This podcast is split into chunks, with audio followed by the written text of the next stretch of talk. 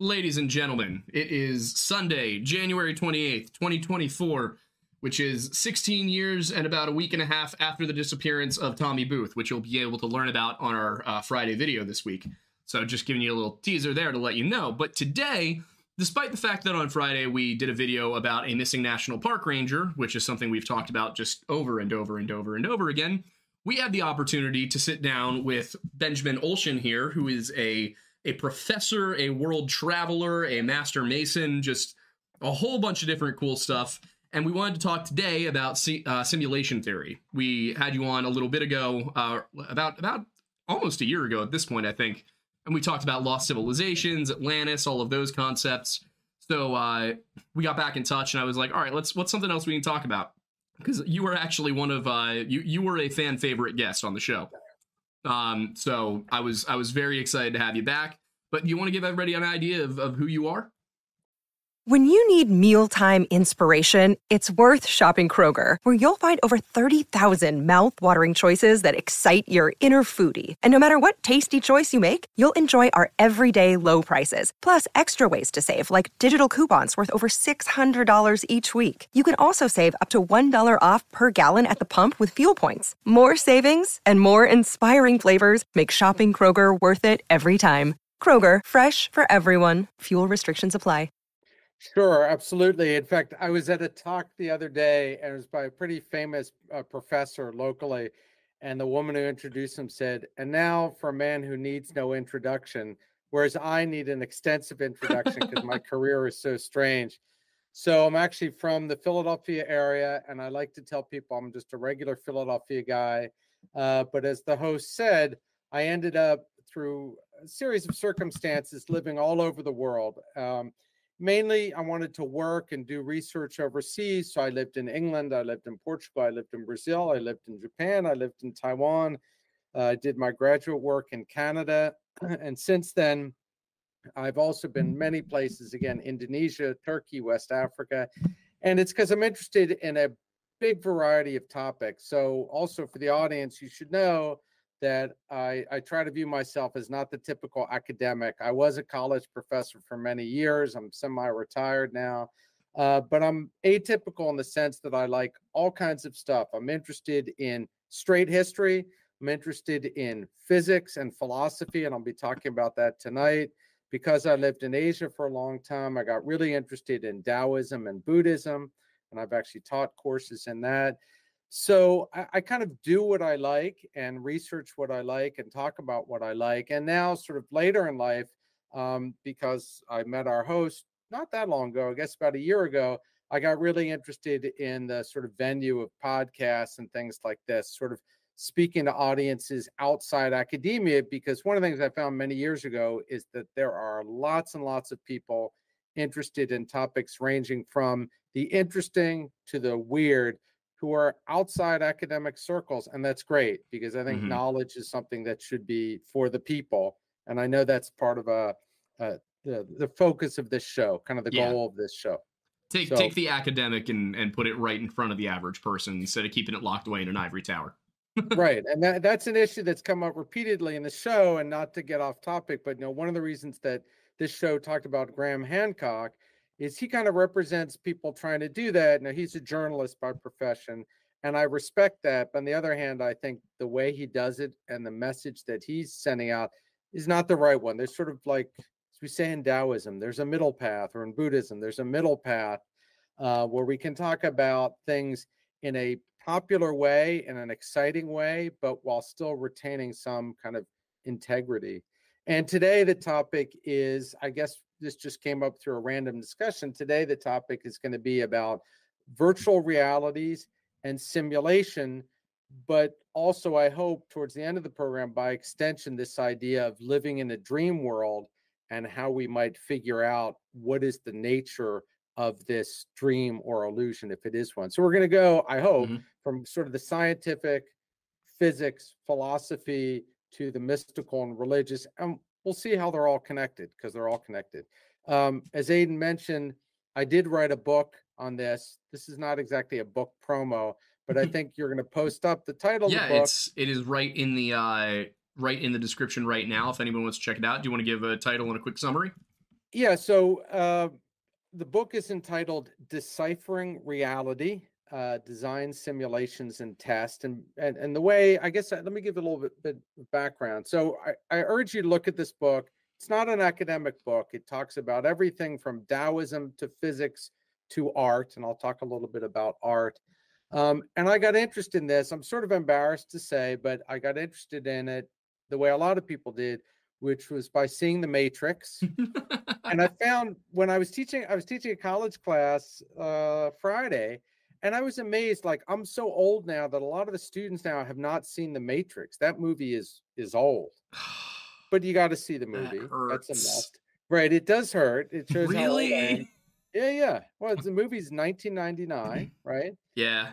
And um, Ugh. it's a great movie, and it was, you know, it was seminal. It really brought this issue Mhm. to the fore. And the the brothers who are now sisters, who made the movie, um, they had read a lot of the stuff that we're talking about. Plato, talked about Plato's cave, all that stuff. So I watched that, and then the other one that people are more familiar with now is Inception, right? Yeah. the multiple layers of reality. And students have told me there's like horror movies too now that have this premise too of living in an illusion. So that's what got me interested in it and is sort of typical with me. And again, this is a great sort of thing for listeners to contemplate. I've always had this thing where I'll like find a topic like simulated realities, illusion, and then I'll read everything I can find. I think Aidan is like this too. He's sort of obsessive with this stuff. And then I'll find that I'm dissatisfied with this stuff. And I'll say, damn, you know, I want to write my own book. And so I did. I really wrote the book for myself. Um, and it was funny too. So I guess I can tell this story. This is cool. So my daughter was very little at the time, and she had a stuffed toy like this. Mhm. Um, and I used to make it talk, you know, like you do with kids. And it's like, hi, hi, Astrid. And then one day she asked me, she's sitting on the sofa, she goes, Is he real?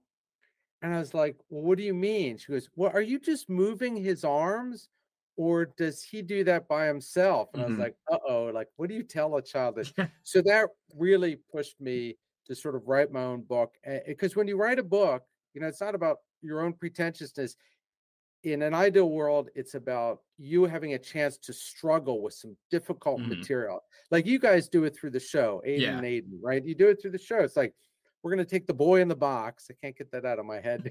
it's like, and we're gonna like look at it this way and look at it this way and think about this and think about this and stuff like that. And um, th- that's what I do, you know, through writing and now through this. So that's how I ended up writing the book. Was I felt driven by this question personally, like, what is this reality we're living in? Um, and there's another backstory too, which I can tell, but you guys, I don't want to Sure. monopolize this. So Yeah. No, of course. I mean. Yeah. I, I think probably probably the place I'd want to start things off is you know how how do you define uh, existence? Okay, fair enough. So, existence, I, I said this to somebody the other day and it scared the hell out of them. Existence should scare you, okay? Because existence is this you, you're born into the world, Mhm. and I don't think either of you have seen a baby being born, but Not it's yet. really Not yet. Right? Not quite yet. not quite yet. So the baby comes out, and one of the scariest things is, particularly like my child was born at I think like two in the morning, so it's completely dark outside, and you take them home, and all of a sudden you're holding them, and light is coming through the window, and you turn them to the light, and you realize like, oh my god. You realize, oh my God, this is their first experience seeing the sun. So it's this whole Plato's cave thing, which I'll, I'll talk about. So existence is this two phase process. Suddenly you come into being, right? There Mhm. you are. I mean, it's so weird. I'll tell you, you live in a house, you have a spare room, and suddenly there's there's a soul in that room Mhm. that needs diapers and milk and stuff. No, people don't usually talk about this way, but you should. But the second thing, which you guys will be familiar with, is that you're eating, you're going to the bathroom, you're doing all that stuff, right? You're you're this tiny infant or toddler. And then one day when you're about two and a half, maybe three years old, for Aidan, it was probably one year old, you suddenly look at your hands, look at yourself, look at the mirror, and you go, Oh my God, I exist. There's Mhm. a me and there's a you, subject object dichotomy.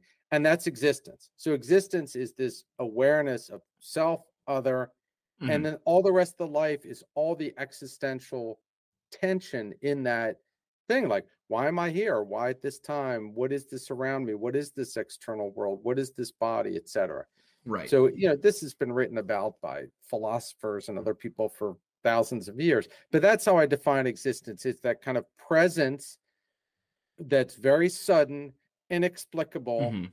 And and it's immersive you know that's an important thing for this discussion it's immersive you are in that thing so you have no kind of objective detached standpoint to do any real analysis Mhm. it's like it's like feeling around like this and that that's one of the things that i really get into in the book and i'm really puzzled by because this is like a problem on top of not only you have to solve a puzzle but you're inside the puzzle it's like those escape rooms that people are really into Yeah. This is the ultimate escape room hmm here you are So Yeah, would that- you essentially say that, you know, by your definition, it seems you're kind of saying that consciousness and existence are kind of interchangeable terms in that way. Yeah, and the reason, you know, in consciousness, you guys could have a whole other program on Mhm. consciousness. For the sake of this, consciousness is important because the, the consciousness functions as this awareness of of self and other. If you weren't conscious, you'd have no problem. And Right. essentially, when you're you're a tiny infant, you're not conscious in that same way.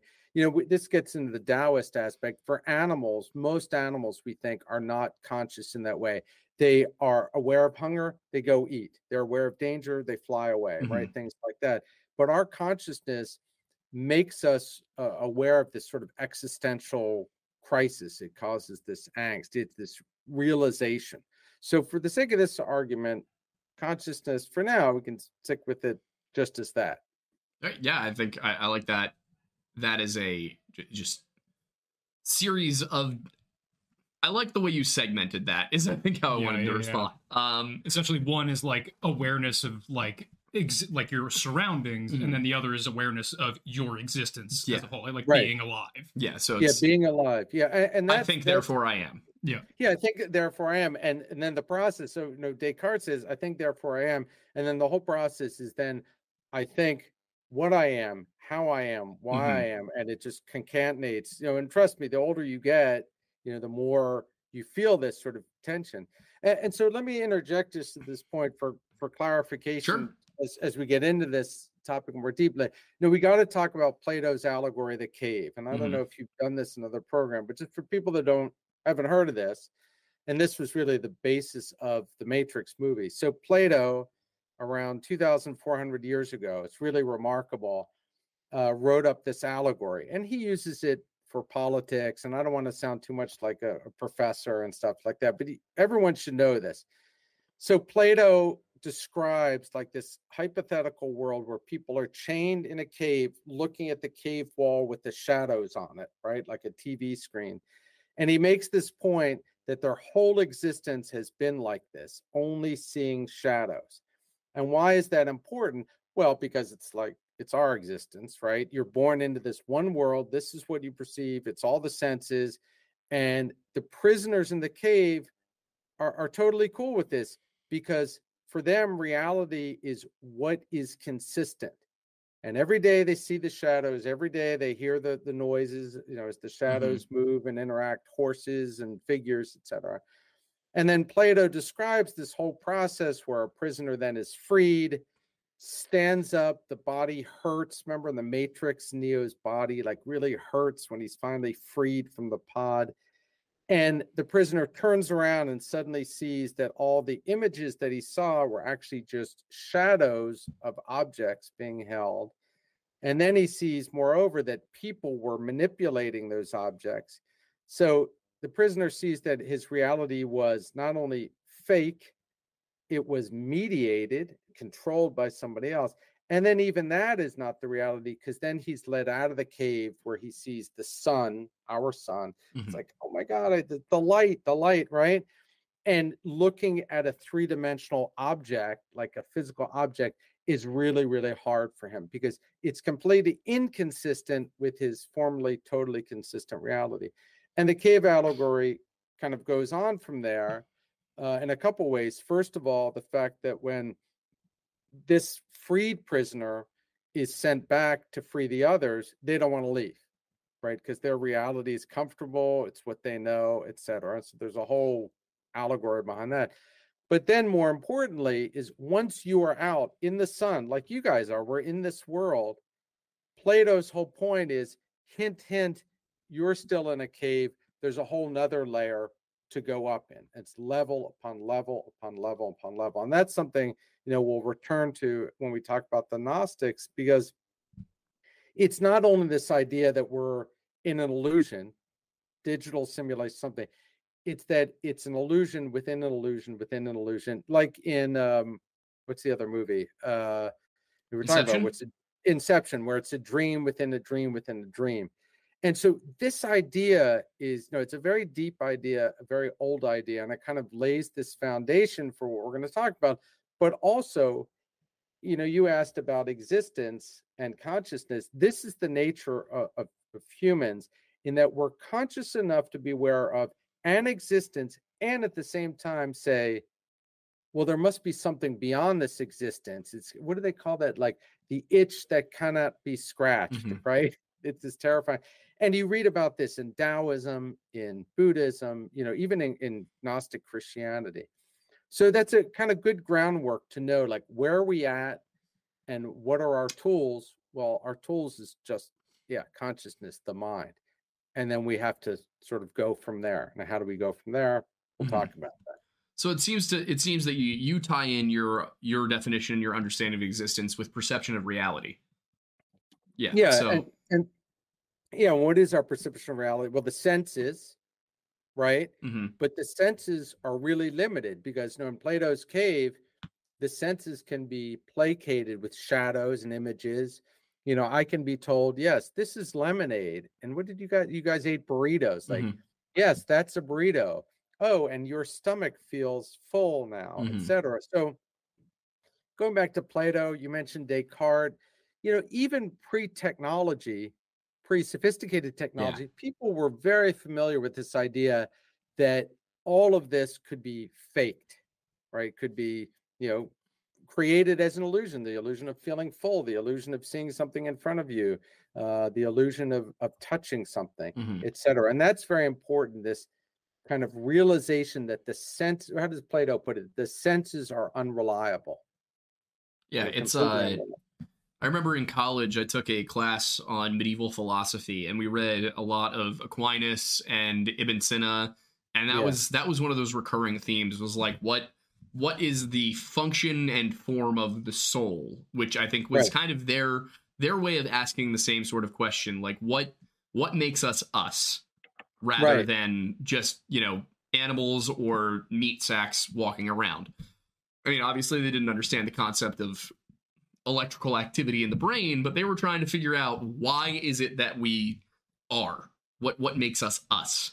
Well, um, and the soul has a very special role in this because so this is the, one of the questions we're wrestling with, right? So how the hell do we get out of this simulation? How how do we realize that Hmm. this is not right? So the soul for Plato is the key because something in your soul, particularly people like you guys, right, or people listening to the show, their soul is kind of itching, right? Mhm. because Plato's idea is that the soul is the one entity that knows that the sensory world is not where it's at. Mhm. That this world is an illusion. If you didn't have a soul, like you say, you're just a, like a, a bunch of meat, a machine functioning, it wouldn't matter.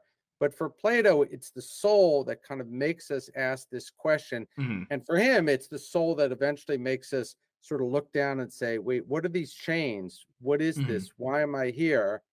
And, and that's sort of what triggers this investigation to go beyond the simulation, beyond the il- illusion, etc. Right. So the soul, you, you find that in Plato, you find that in Buddhism, you find a version of that in Taoism, because you need something, right, to make you uh, feel. The term I always use is feel that dissonance Right. That something is not quite right about this. It is some dreamlike quality that is is not consistent. In fact, So when we say when we say simulation, uh, you know, a lot of people when they say simulation theory, they they're kind of looking at the idea that this is all a, a computer simulation in some higher realm of existence, that there is Right. some teenager sitting at his computer and playing us like The Sims.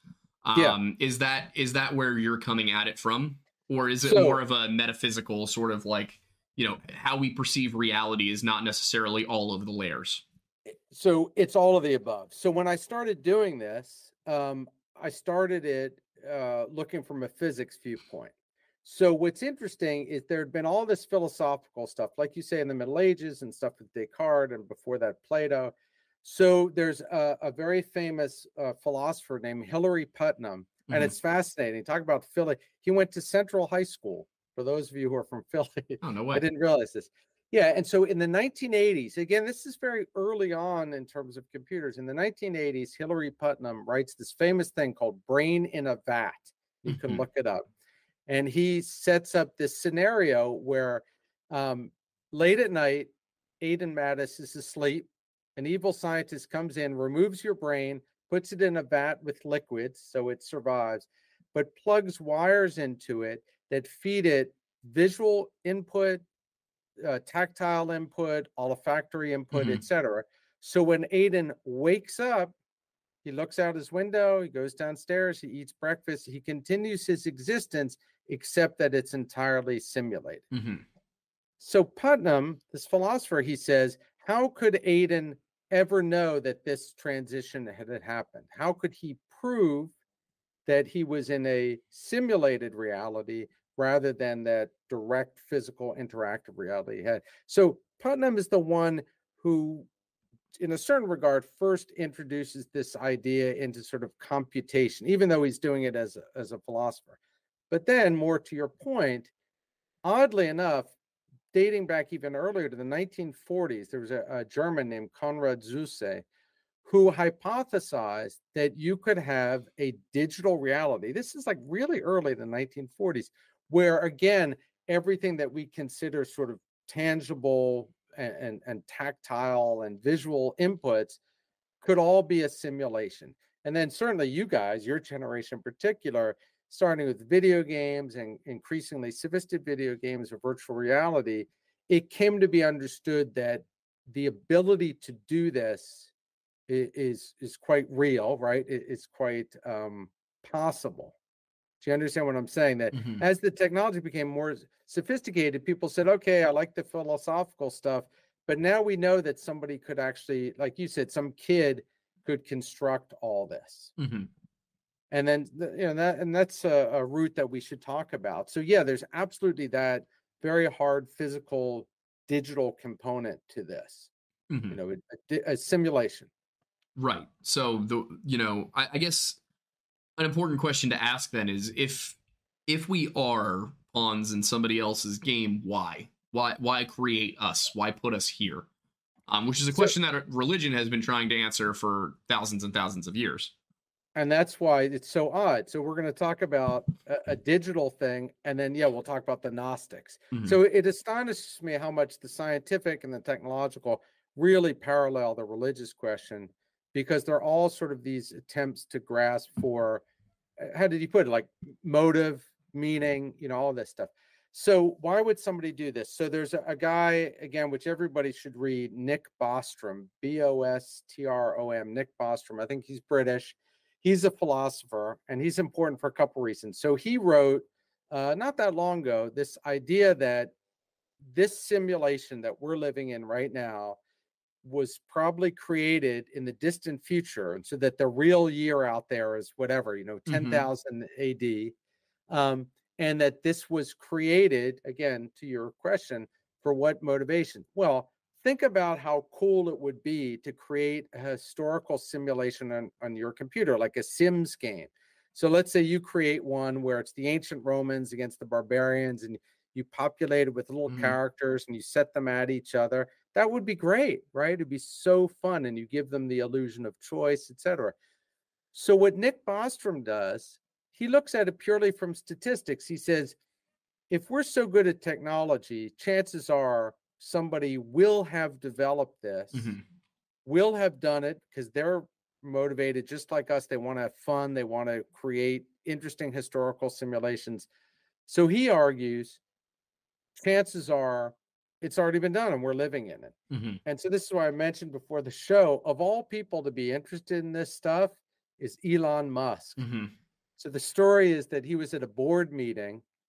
I think it was with Bloomberg though. The the Bloomberg was in the room and he just he gets up and says, "I think this world is a simulation. I read this Nick Bostrom thing." And actually just as an aside, my publisher in the Netherlands emails me says, "We got to send a copy of the book to Elon Musk." And I was Mhm. like, definitely You're like, please, please do. please never heard from him we sent the book it was mailed right but yeah so this is a very intriguing idea for people like him because it's this very technologically sophisticated idea and again you guys would know like why would you do this? Well for fun there's another great movie called 13th floor and it's the same idea as simulation and there that frankly that the evil scientist creates the simulation so he can sort of uh, download his consciousness in right? Mhm. he lies and fool around go to bars meet girls. It's purely hedonist. So there are any number of reasons why someone would create a simulation like Mhm. this technologically the religious ones we'll talk about Right. subsequently but yeah it makes perfect sense Yeah. people are people right It's a little unsettling to think about, though. Like, totally unsettling I mean, because I, I, on the one hand, it's like if if you you think about it, and obviously, in my opinion, com- coming from you know a religious background, I I find the idea of just being a a digital character in somebody else's complex video game, you know, rather unfulfilling as compared to there being Yeah. some sort of like like with Christianity, the idea that we were created as companions. Um, Yeah. Like, um, I, I would like to believe that there is a reason I exist beyond some kid wanted to play, you know, hmm, what what happens if we go back to 1995 and instead of having I I don't know, you know, who's who's a good option to who's somebody to pick here. Instead of having Jeb Bush win the 2016 primary, let's have Donald Trump do it and see what happens. Like I, don't I don't like that idea, well, but I understand where where the possibility fits in and, and how the how the concept works. Well, but personally, being a little bit more removed from the religious aspect of it, just based on my upbringing, it's interesting for for me to just kind of explore all the possible options because, like, the idea that we are essentially living, because, like, as you were describing that, I was thinking of it less as like an individual simulation, but more in like, you know, the formation of what we would call the physical Mhm. Earth is essentially a playground for which maybe instead of one teenager in a kid in a room, maybe we are existing on the plane of a giant, you know, multiplayer game Also in which, terrifying. in which the gods are just different players and they have created different factions to try and win. And it seems like currently, you know, whoever's uh, username is Yahweh is winning by ju- by just numbers. Uh, but just the idea that you know they're all like at a, at a big LAN party, and the guy who whose username is Zeus is like, guys, just let me respawn characters, Yeah. please.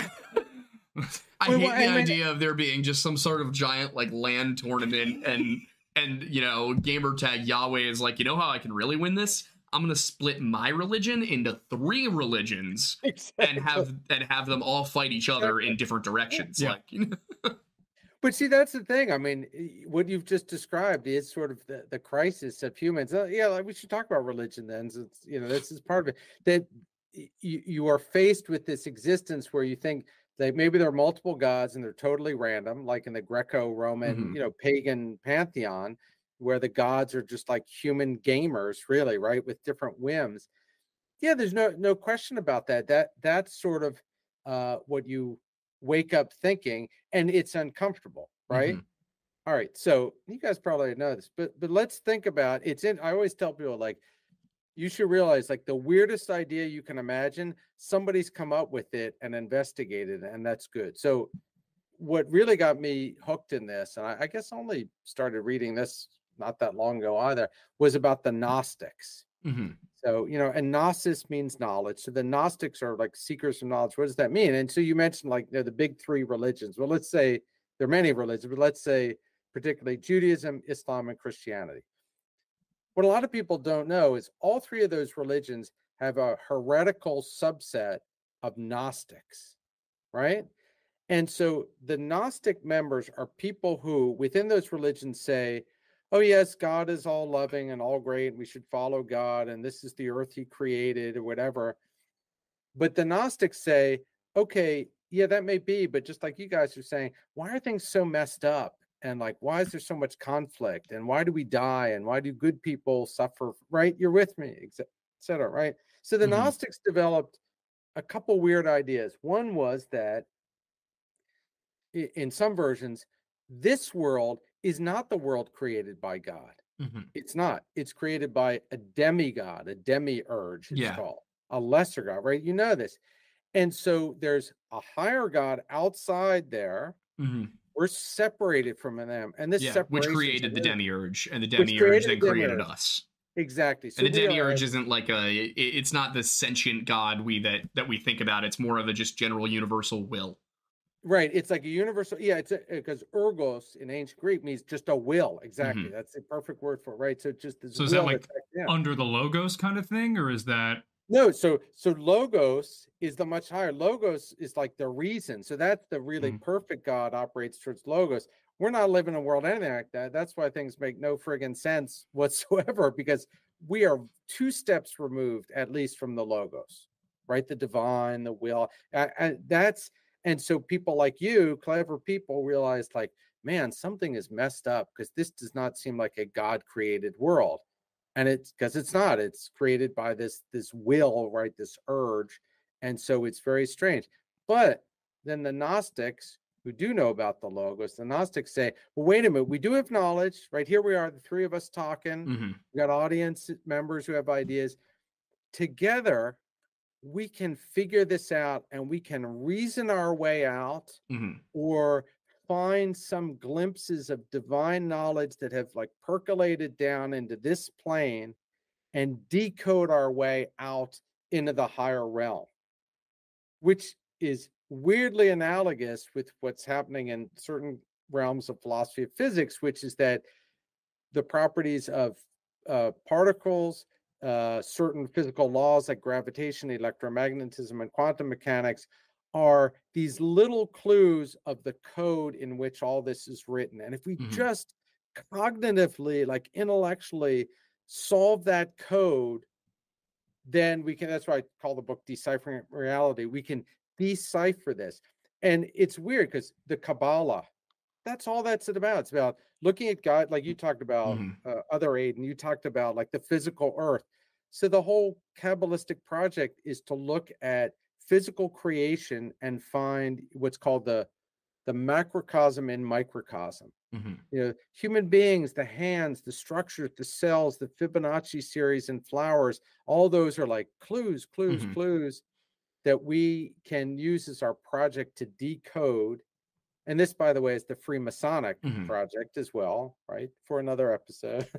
um, this idea that we're going to sort of think our way out of the box Mhm. and and it's so weird and messed up in so many ways but yeah that's a big part of this exactly this because that disgruntlement you know that Aidan Mattis feels with the world people have felt for thousands of years and you should feel it. if you don't feel it there's something wrong Mhm. with you Well, I think it, Yeah. that's also interesting to me because, like, the idea that you know whether or not, if from a religious perspective or even an atheistic perspective, we all, to some level, feel this need for purpose in our lives, and you know, it's clear that you know, for one reason or another, whether you're coming from the atheistic perspective of oh, this was you know an evolutionary byproduct that allowed us to formulate societies that would allow us to better succeed over other you know species because we could better organize ourselves by giving you know each other and ourselves tasks for us to hyper focus on and things like that or it's from a religious perspective uh, you could probably speak better to the origins of that and the you know the details of that from a religious perspective but i think it's interesting that if we're looking at it from a simulation perspective Mhm. you know where where does that purpose originate from? Where does that lead us to? And then you know kind of the idea of like is that ending at all correlated to us being able to essentially transcend from the simulation or is that Right. even a possibility there's a couple Right. things i wanted to just address really quick because i know that what you just said is going to get called out in the comments the and that's the freemasonic idea too that that freemasonry as a a concept is is seeking to understand the structure of a created universe. Um, Yeah. But it's not necessarily like you, not all Freemasons are into the Kabbalah. Not all like there's there's different tiers and levels and Oh, interest yeah. groups.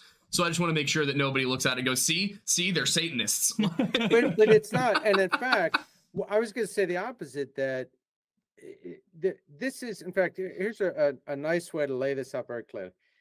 I, I think I can safely say that most of the major religions of the world are Mhm. interested in the project that other Aiden just talked Yeah. about, right? Th- that it's this project to find uh, the true meaning of our existence, to look at the transcendent, you know, what's beyond this. And what's interesting is that most of them will will say that the way to do that is through this process of faith. So you believe that there is an ultimate God who's benevolent and that the universe therefore is benevolent and that the way to transcendent knowledge is through this kind of revelation, revelatory process. So if you believe, it will be revealed. You guys are with me on this, right? Yeah. Freemasonry, you know, uh, is really just uh, I mean, it's it's a, a philosophy that still is connected to religion. You cannot be a Freemason and an atheist. Freemasonry, the only additional element, which is not weird, mysterious, or conspiratorial at all, is because it was formulated in the Enlightenment, believes uh, that reason plays a big Mhm. part of this. That that God is reasonable, it works according to the logos, right, the divine pattern, and so distinguished men talking together in a brotherhood can come to understand this. But that's no different from Christian theologians Mhm. working their way through or Jewish rabbis interpreting the law.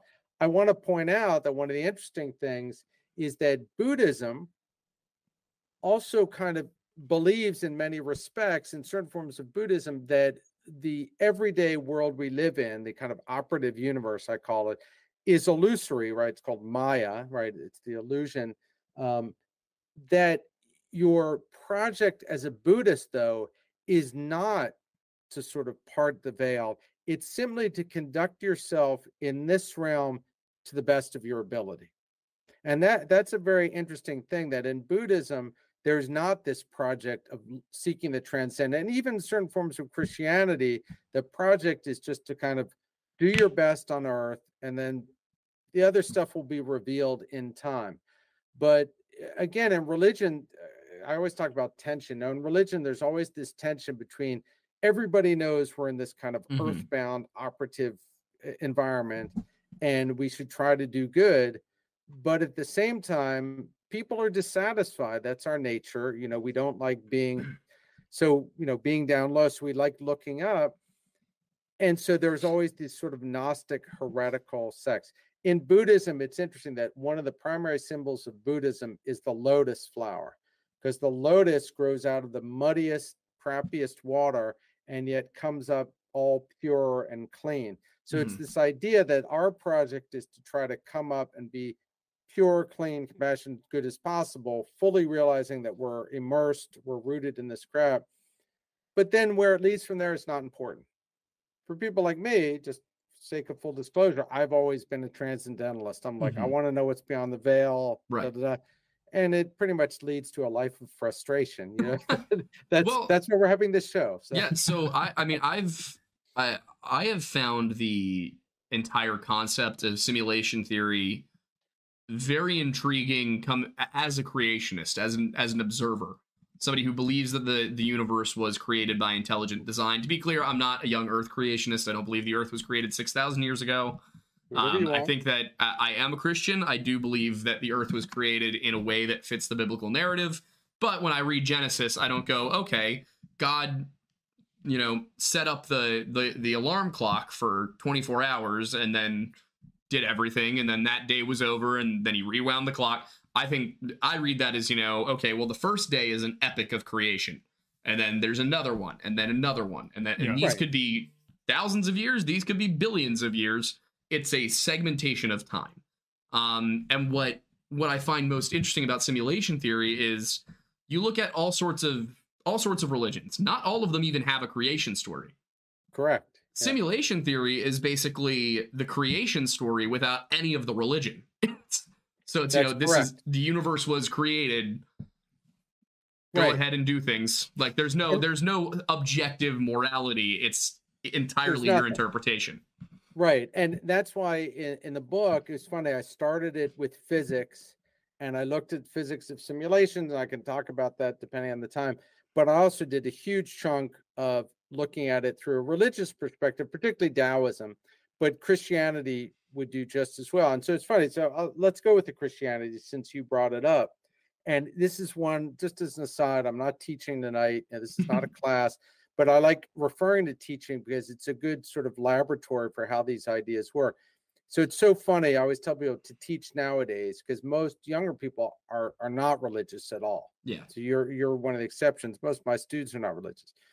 But what I tell students is that even in Christianity, which many of them reject, hmm right? I say you have this exact narrative, not only as you said, of the created world, but then the narrative of Jesus is really the narrative of this figure who's coming down trying to you know appeal to people's consciousness of this dissonance jesus addresses this directly. In the matrix the morpheus character and the neo character are both christ-like characters right? Where one is like john the baptist and others jesus. Mm-hmm. You know there's no question about that in the movie. It's explicit. But what do i mean by that? Well in the christian narrative one of the satisfying things about that is that Jesus is this figure who is human, right? He's this guy with a beard who's a carpenter hmm who who is among the people with people. He he's killed in the end, right? hmm So the whole point of that showing he's mortal, he's mortal, but he's also this totally transcendent figure. Right. So in the early Christian church, you know, this whole tension about the Father and the Son, whatever. It's like a friend of mine who's a minister says all that is unimportant because what the narrative is really saying is that there's this sort of distension between the transcendent realm and the mortal realm. And so Christianity does a really nice job of saying, yes, there's tension, yes, there's separation, but here's this figure who is going to connect the 2 hmm and he will speak in parable, in metaphor, performs a few miracles, just you know, to to grab a few more people. The idea being that the reason he does that is if we believe that there is this transcendent realm and we're just in this Mhm. simulation, there's no way you or I or this other guy we're going to understand that because we're like mortals with what Mhm. a 90 year lifespan and we're mainly worried about eating our burritos and pizza and having a beer after the show right so the whole idea of the christian narrative is great it's saying that i'm going to explain to you hmm regular folks something so mind-blowing and the only way i can do that is through extended metaphor like weird metaphor and then to sacrifice my life hmm just to show you this. And it's very heavy duty. I'm not Christian. I went to Christian schools. We can see by the logo here, right? Like Aiden. Um, but this was one of the great things that I was taught, you know, that this is a really tight narrative, really, you know, thorough narrative for addressing this. Whether you believe in it or not is immaterial. It's just a really, really good narrative for tackling this because that's what we're doing, right? We're tackling this conundrum of existence. Yeah. So yeah, more power to you. This is a I- very good way to approach it. I, I also, I, I mean, with the as you're sitting there talking about it, it's it's really it's occurring to me, and I, I've thought about it in the past, but the structure of a simulated existence fits within the Christian and Jewish framework of how existence operates. That there is our realm, and then there's these spiritual realms outside of it. That Right. you know, if you if you read through Genesis, and and this is you know, there's a there there's a definitely a discussion within Christianity, a debate, but you know of of what's going on, who who Mhm. is involved in the creation of ex, of our existence, Right. because you have God who says, you know, let let us make man in our image, and there's a lot of people who've said, oh well, it's that that word Elohim can be used in the singular, um, Right. and then you you go back and you read through it and you go, ah, I, I don't like that explanation at all. Um, so then you have, you know, another another interpretation of it is that well, God, the Most High, Adonai, Yahweh, this this figure is the creator being, but he has below him and between him and us a series of other beings that he created in some form or another. Those Oh, yeah. are the Bena- the the Elohim, and then we have the yeah. Benai Elohim, who are the Yeah. the sons of God in Genesis one, um, or sorry, in Genesis six. Uh, and so you've got this th- these layers, and there's also interpretations that suggest that oh well, after you know there there came a time in human history where God divided the nations up amongst Mhm. the the Elohim Right. and put one in charge of each of the the first nations of men and that you have when you think about what that sounds like it sounds like somebody who created a game took 70 people it's like a giant game of civilization if you've ever Yeah. if you've ever heard the game civilization Sure. it's like a giant game of that and we're when we sit down to play a game of civ we're the elohim and sid Yeah. meier's is is god because he created the whole thing um obviously that probably sounds pretty blasphemous to a lot of people Well, with that, just to, just to correlate that with with history, would the Elohim in that regard essentially be the gods and demigods of like the Roman pantheon Yeah, and the so Celtic there's- pantheon and things like that? yeah so there's there's also interpretations then that you know zeus is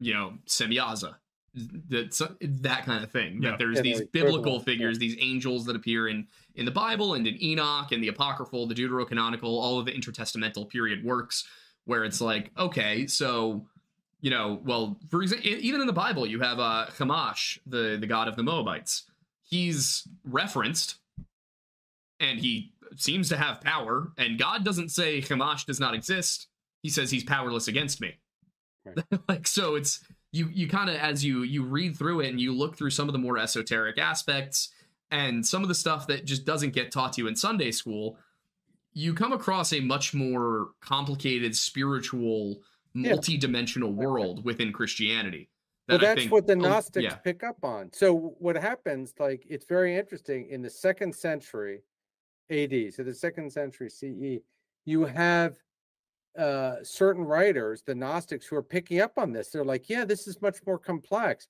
But that narrative eventually is pushed aside. I mean, uh, you're not going to find Gnostics, you know, on the main line somewhere, et cetera.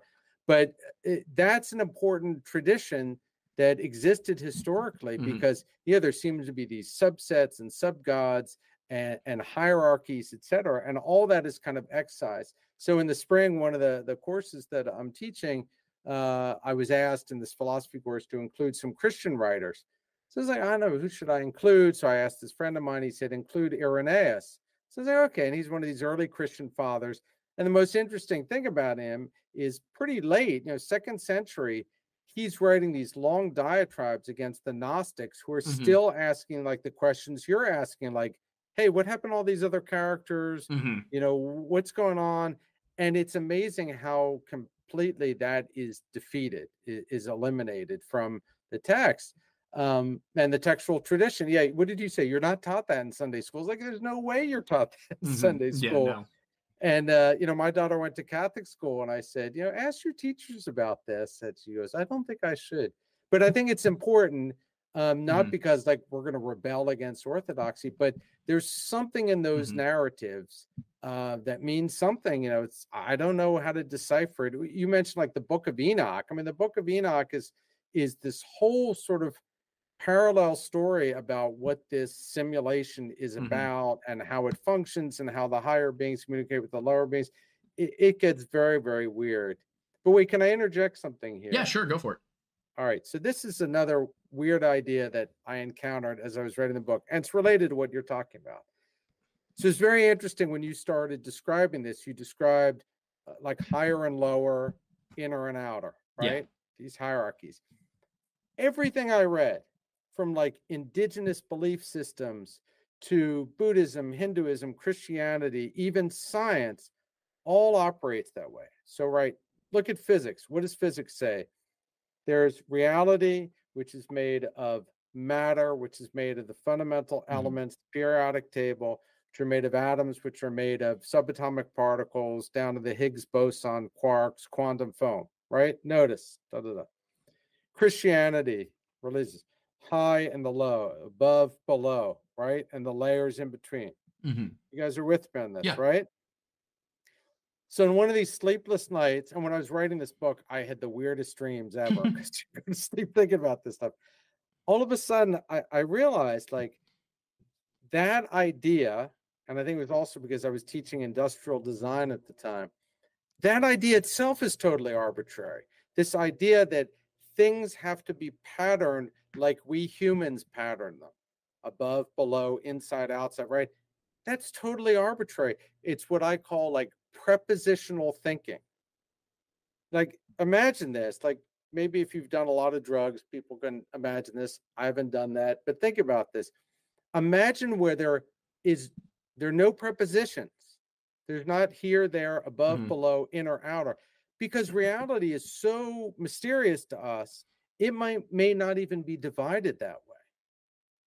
Right. That's so that then it gets really trippy. So it's almost as if we get these narratives of the above, the below, mm-hmm. and even in, in Chinese philosophy, you know, which is more sophisticated in some ways, it's you know, shangmian, mian, above, below, tianxia, you know, under heaven, and then uh, uh, connected to the earth. But imagine if all of that is just really simplified language for we stupid humans. Yeah.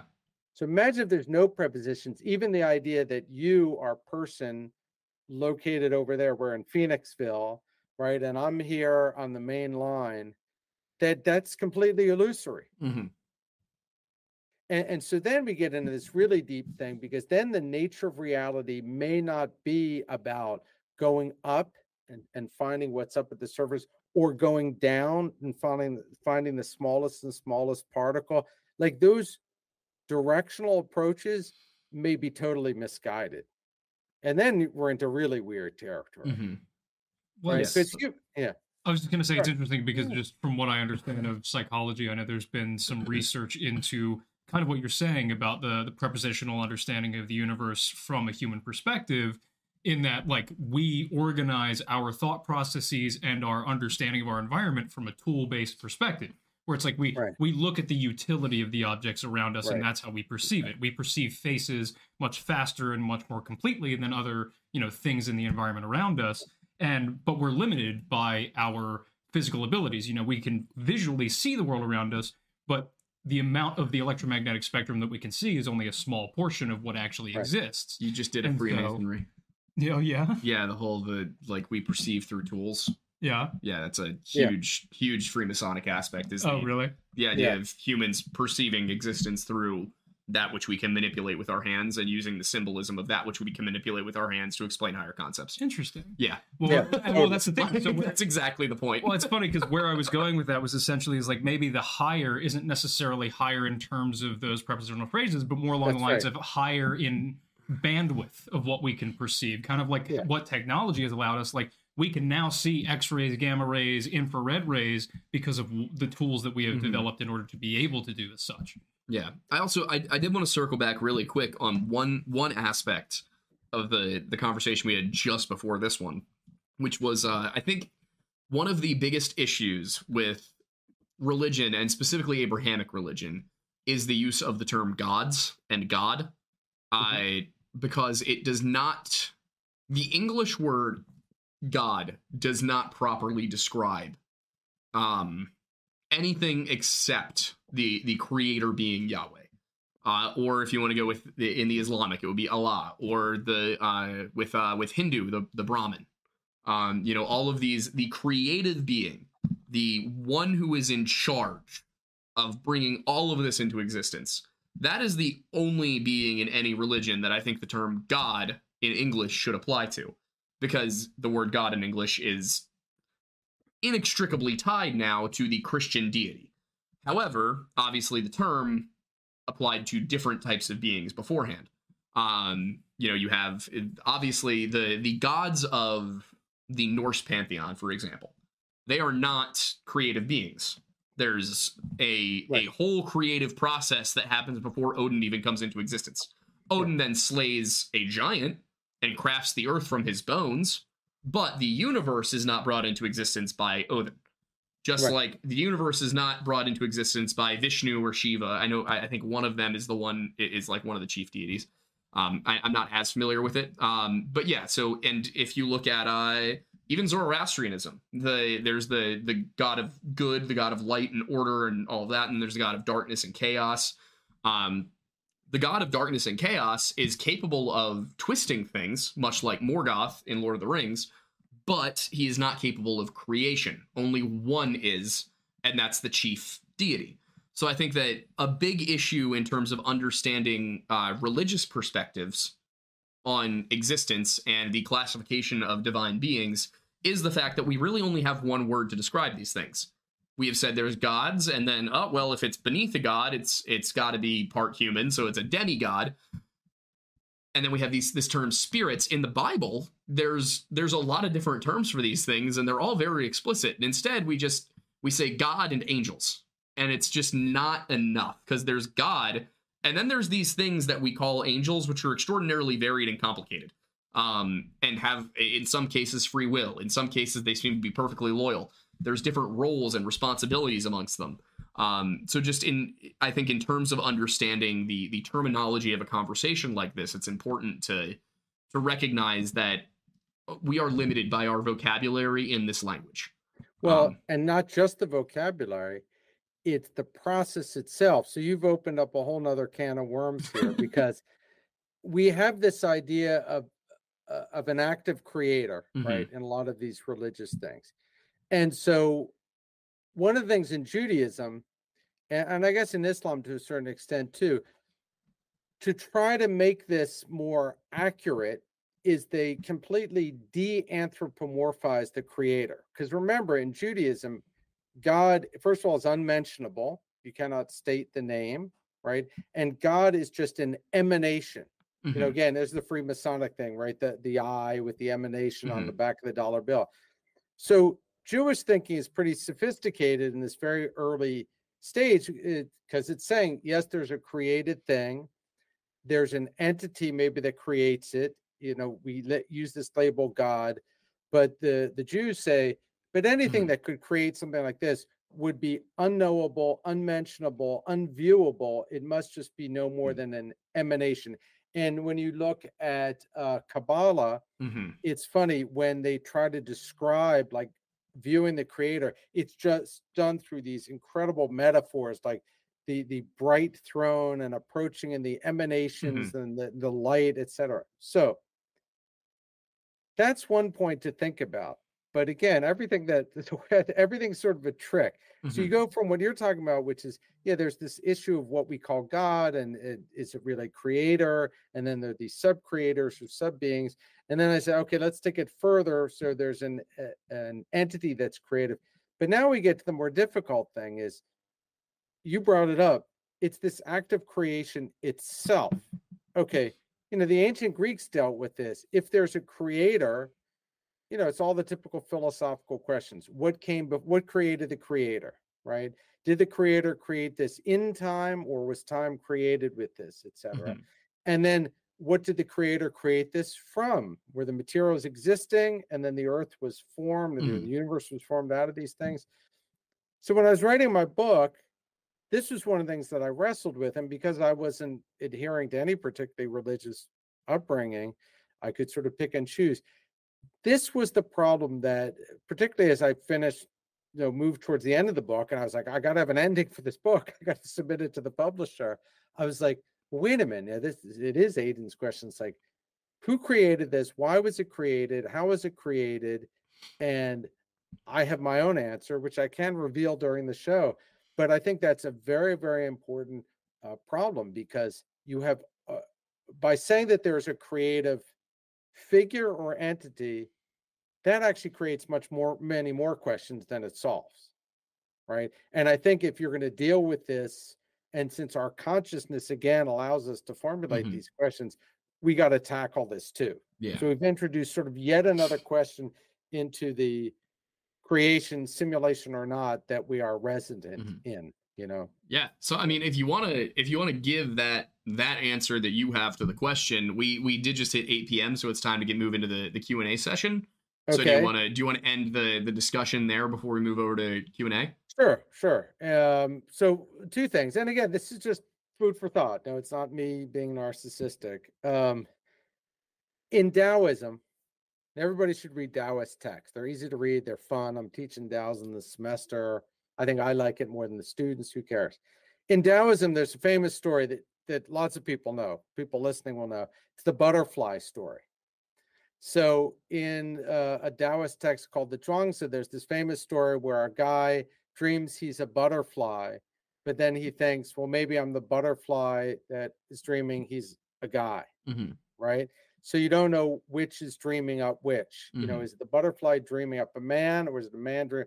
Okay, and when I read that story, I thought, well, that's interesting because also Taoism never talks about a creator God. Mhm. It talks about a sort of primal force, the Tao, that then creates yin and yang, which then differentiate into all the other stuff, right? Mhm. It's what's called the one. Uh, no, I forgot the one. So the ten thousand things, right? The material stuff of the universe. That's their creations. But it all goes back to that very strange story, right? Of which comes first, the dream or the dreamer, or is the dream? So I thought about that. I thought, okay, so how do we kind of modernize that or bring it into like a Christian realm or a realm of physics? And one of the ideas that kept sort of gnawing at the back of my head that you know other writers had kind of touched upon. There's this famous Argentine writer Borges. If you don't know him, you know you got to read his stuff, and he kind of tackles this. And so think about it, like we are in this really weird existence. These what did you call it? Like these meat, right? This meat that we inhabit, right? This flesh we are incarnated in uh, these strange conversations, the fact that the clock is ticking and we just got a few years left, uh, the fact that people do stupid things, the fact that uh, was it, you guys started the whole conversation with like, you know, different religions fighting each other, all this stuff. So you got to ask yourself, who in their right friggin' mind would come up with something like this? Right? Are you with me? Mhm. So when I was thinking about this question, and being somewhat older and more cynical, I thought the only person that could think up something this messed up is we ourselves. Mhm. And so that led me to think that the real conclusion to all this is that it is us dreaming ourselves into existence. And I thought, well, that's just a crazy idea. But then if you look at ancient Egyptian religions, their gods, how do their gods appear? The gods of the Egyptians Mhm. think themselves into existence. That's the narrative. Interesting. Like, That's really weird. So in Christianity, in Judaism, you have this default here's God, here's the creator, creates the universe through an act of love, right? To have companionship, whatever. Mhm. But if you look at these other religious traditions, Buddhism ignores it. Taoism talks about just a primal force, a sort of autonomous thing, which is sort of unsatisfactory. But that idea of beings thinking themselves into existence, and what's the symbol of that? Again, you, you all know this. It's the Ouroboros, right? You know, the the snake eating its tail. Mhm. And I realized it's not the snake eating its tail, it's the snake sort of vomiting up itself. It's Mhm. creating itself as it goes round and round. And so I really began to think that the answer to this conundrum is we've thought this up ourselves. We've thought ourselves into existence because it's the only reason things would be so messed up, so weird, and also getting back to other Aidan's point, why this is sort of so unresolvable. Like this Mhm. intensity of consciousness and this thing, like it it you know when you sort of talk about it, you always end up going like this, right? This sort of circle. And so instead of getting away from that, why not accept, well, maybe it is a circle, right? And so that's uh, so I end the book that way. I mean, you can still read the book and, and see how I do it. That to me, it seemed the only way out of this conundrum is to think that we're the creator, we thought this up, we're in Mhm. our own illusion, etc. Plenty of other things to talk about. In other parts of the book, I talk about physics. If we want, end up talking about that, that's fine. Um, you, know how we could sort of identify if we're in a computer simulation. But since we've talked about philosophy and religion, that is sort of where I ended up thinking. But Mhm. it's just one person. So, and Yeah. what's that I called? I feel like we could have an Yeah, entire episode of this about that versus the, the way I view it, which is that the reason that things are this messed up is is that humans have free will. Um, and that Oh, you yeah. know, yeah. So it's like it's yeah, yeah. yeah, but I I think we could have an, a whole discussion about that that would that would last an hour and a half. That that story also speaks to me on a on a level. I have an anecdote that I we should have a conversation about uh, at, at another time, maybe off air Cool. uh, initially, because there's there's some uh, some things in my life that I think would uh, be enlightening mutually in what you just described. Mhm. You got it. You know where to find me. Yeah. Yeah. Fellow high school grad. Absolutely. Yes. So, no, it- it's it's it's great stuff. But yeah, if you want to turn to questions, whatever, by all means. And yeah, it's uh it's, it's your show. And you guys, it, this is great talking to you about this stuff. So Yeah, this Likewise. is this is how I was hoping this was going to go. Um, Was that I was going to hear stuff that I had never even considered before, and that certainly happened. That's Um, Those are usually at. the best conversations, that's for sure. uh, so we we planned for the show to go to uh to go to 8:30. Uh Benjamin, are you okay if it goes like 10 15 minutes over? 20 minutes. All right, perfect. So Oh, if uh, 26 minutes. all right. 26 So- minutes. if if nobody if you have a question that you haven't input yet i would i would put it through as a super chat now uh, i did see some questions in the chat about um, not being able to use your free super chat yet if you are a new member to the channel you get your first free super chat after your first month. So if you subscribed on january 1st as a member then you will get your first free super chat february 1st and so on and so forth for the rest of your time as a member of the channel.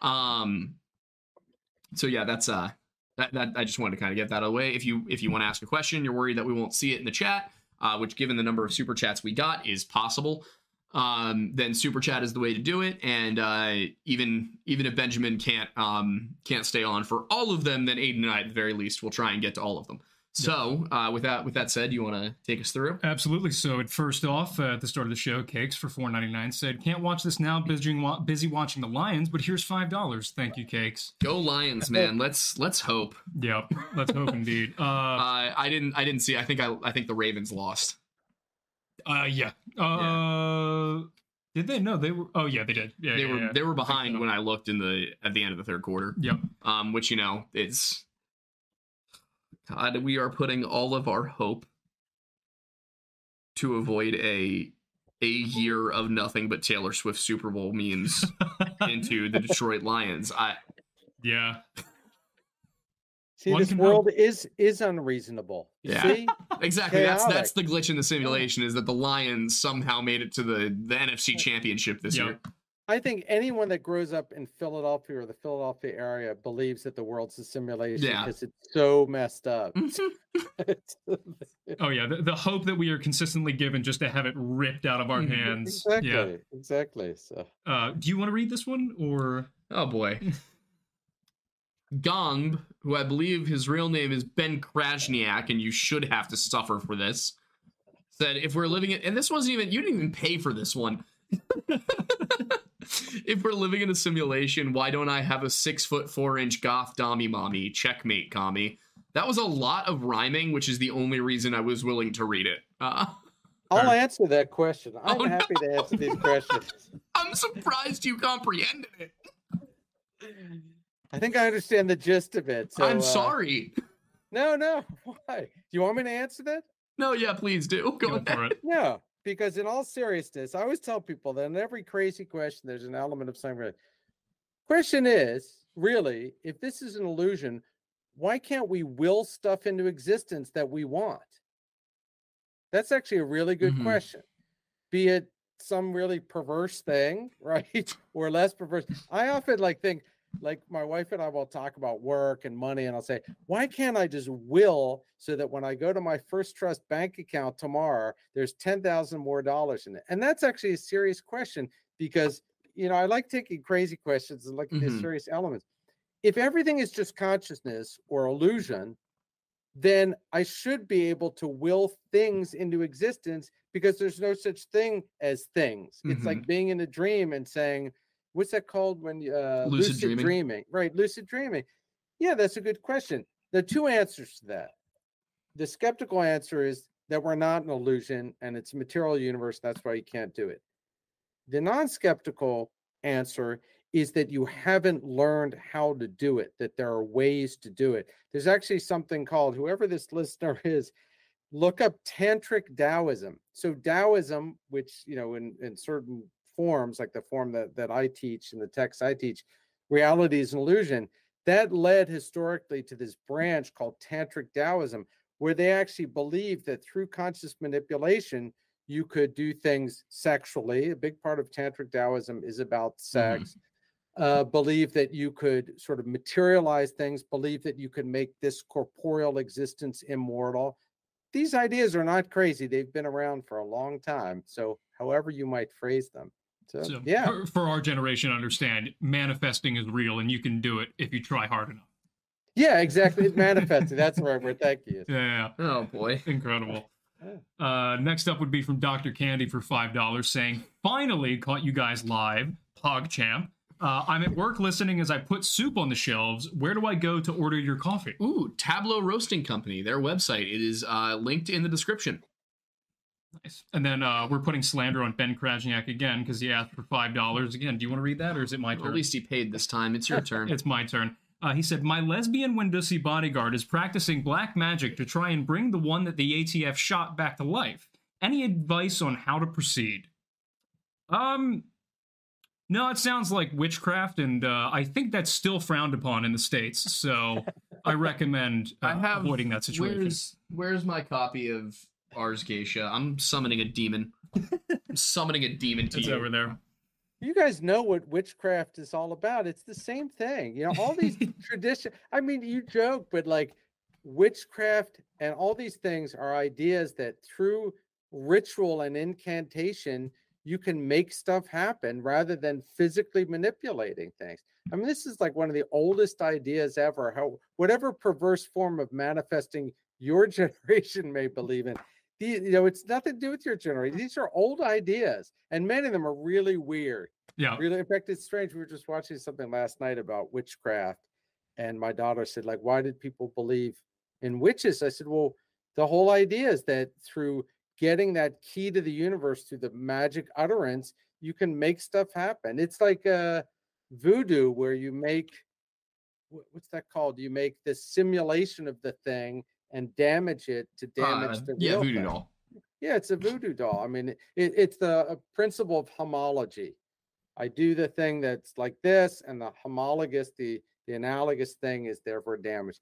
So the weird ideas, unfortunately, have been around for a long time. So Nice. Good. Uh, Moment Hoyt for or sorry, ten dollars said. Funny thing is, I took a college ethics class that was completely based around the Matrix, simulation, and simulacra. Simulacra. simulacra. Simulacra. Uh, Plato's cave, or as I like to call it, Plato's rave. Uh, love it, guys. God bless.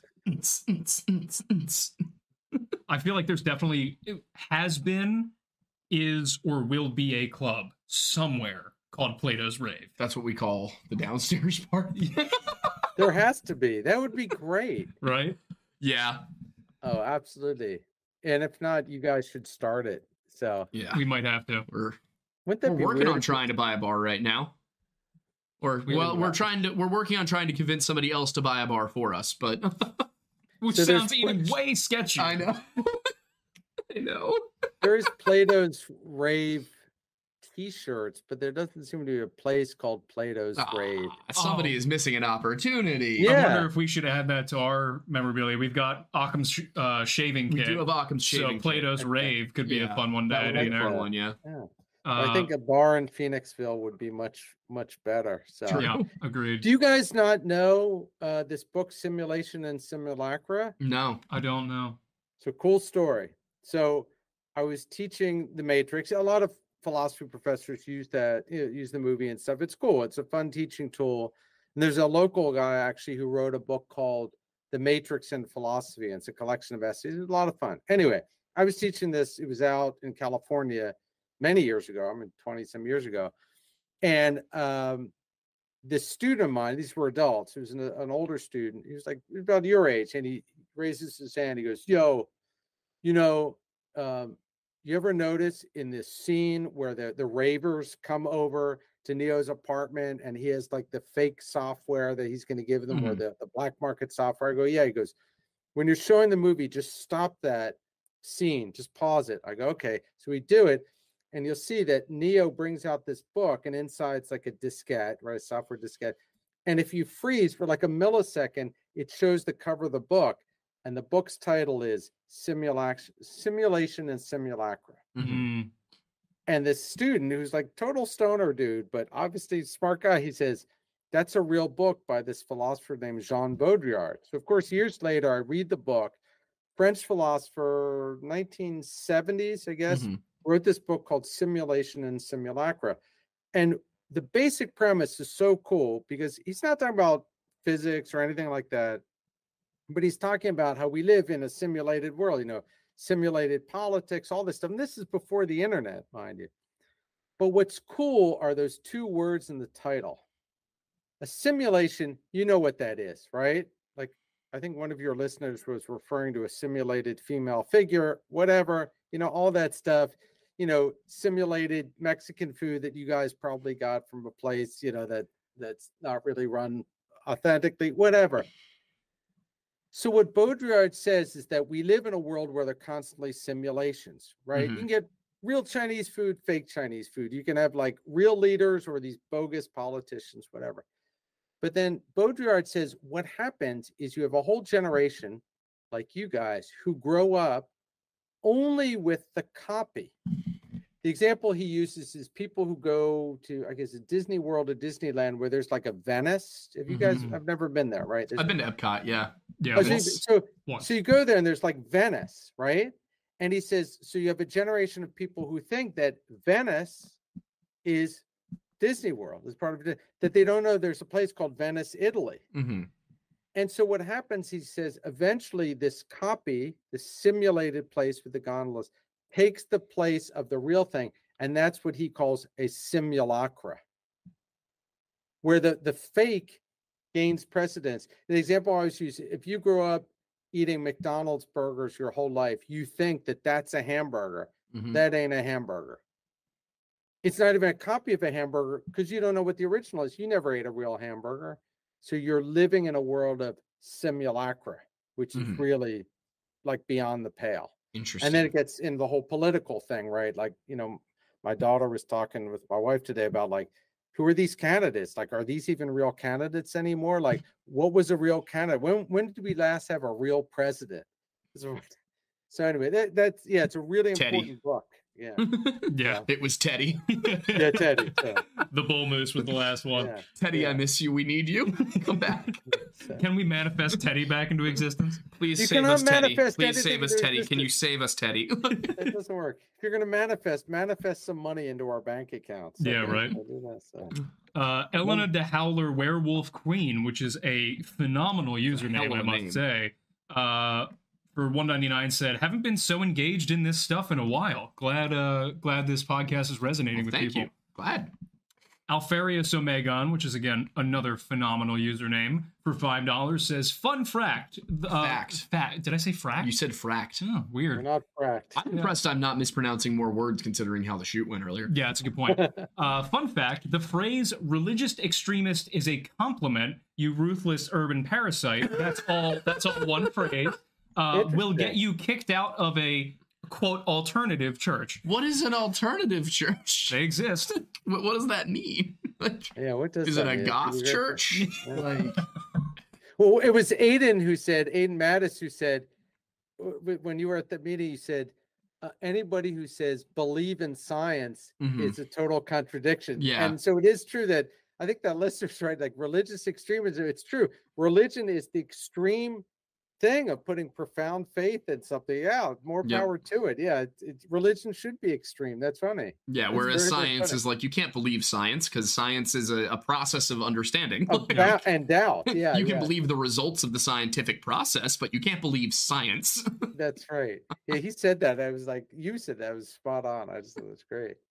Uh, Los Barai for 4.99 says, "If this is a simulation or game that we live in, then I demand access to my character customization panel. I need a stronger spine so I can fly jets."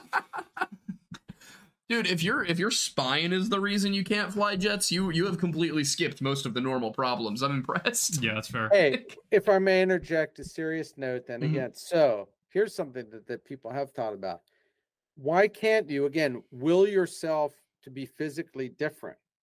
Right? So they've done, they did a really cool experiment where they held somebody's arm out and they were hypnotized and they said, We are holding a match near your arm.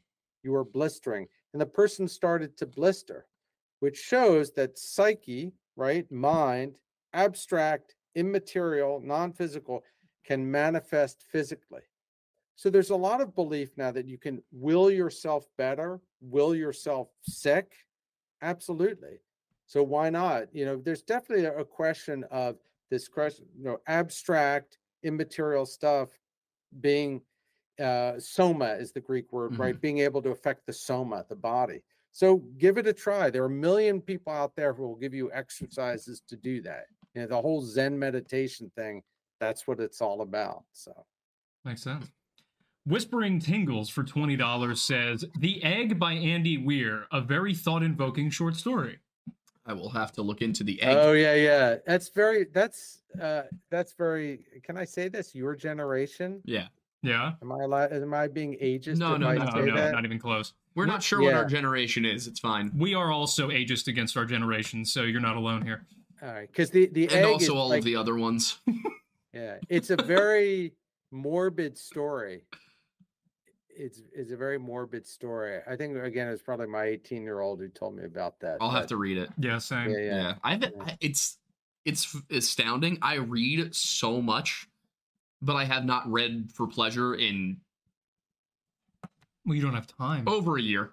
Yeah, you don't have time. And I had that trouble while I was while I was a student. I never had time to read. And then Yeah. one of the great things about being older, you can finally read stuff you want. So Yeah. I cannot wait until I am at least Yeah. semi-retired and and Yeah. can start my mornings with a cup of coffee and a book instead of a cup of coffee and sitting down in front of my computer to just learn about the worst thing to ever happen to people. Yeah. yeah.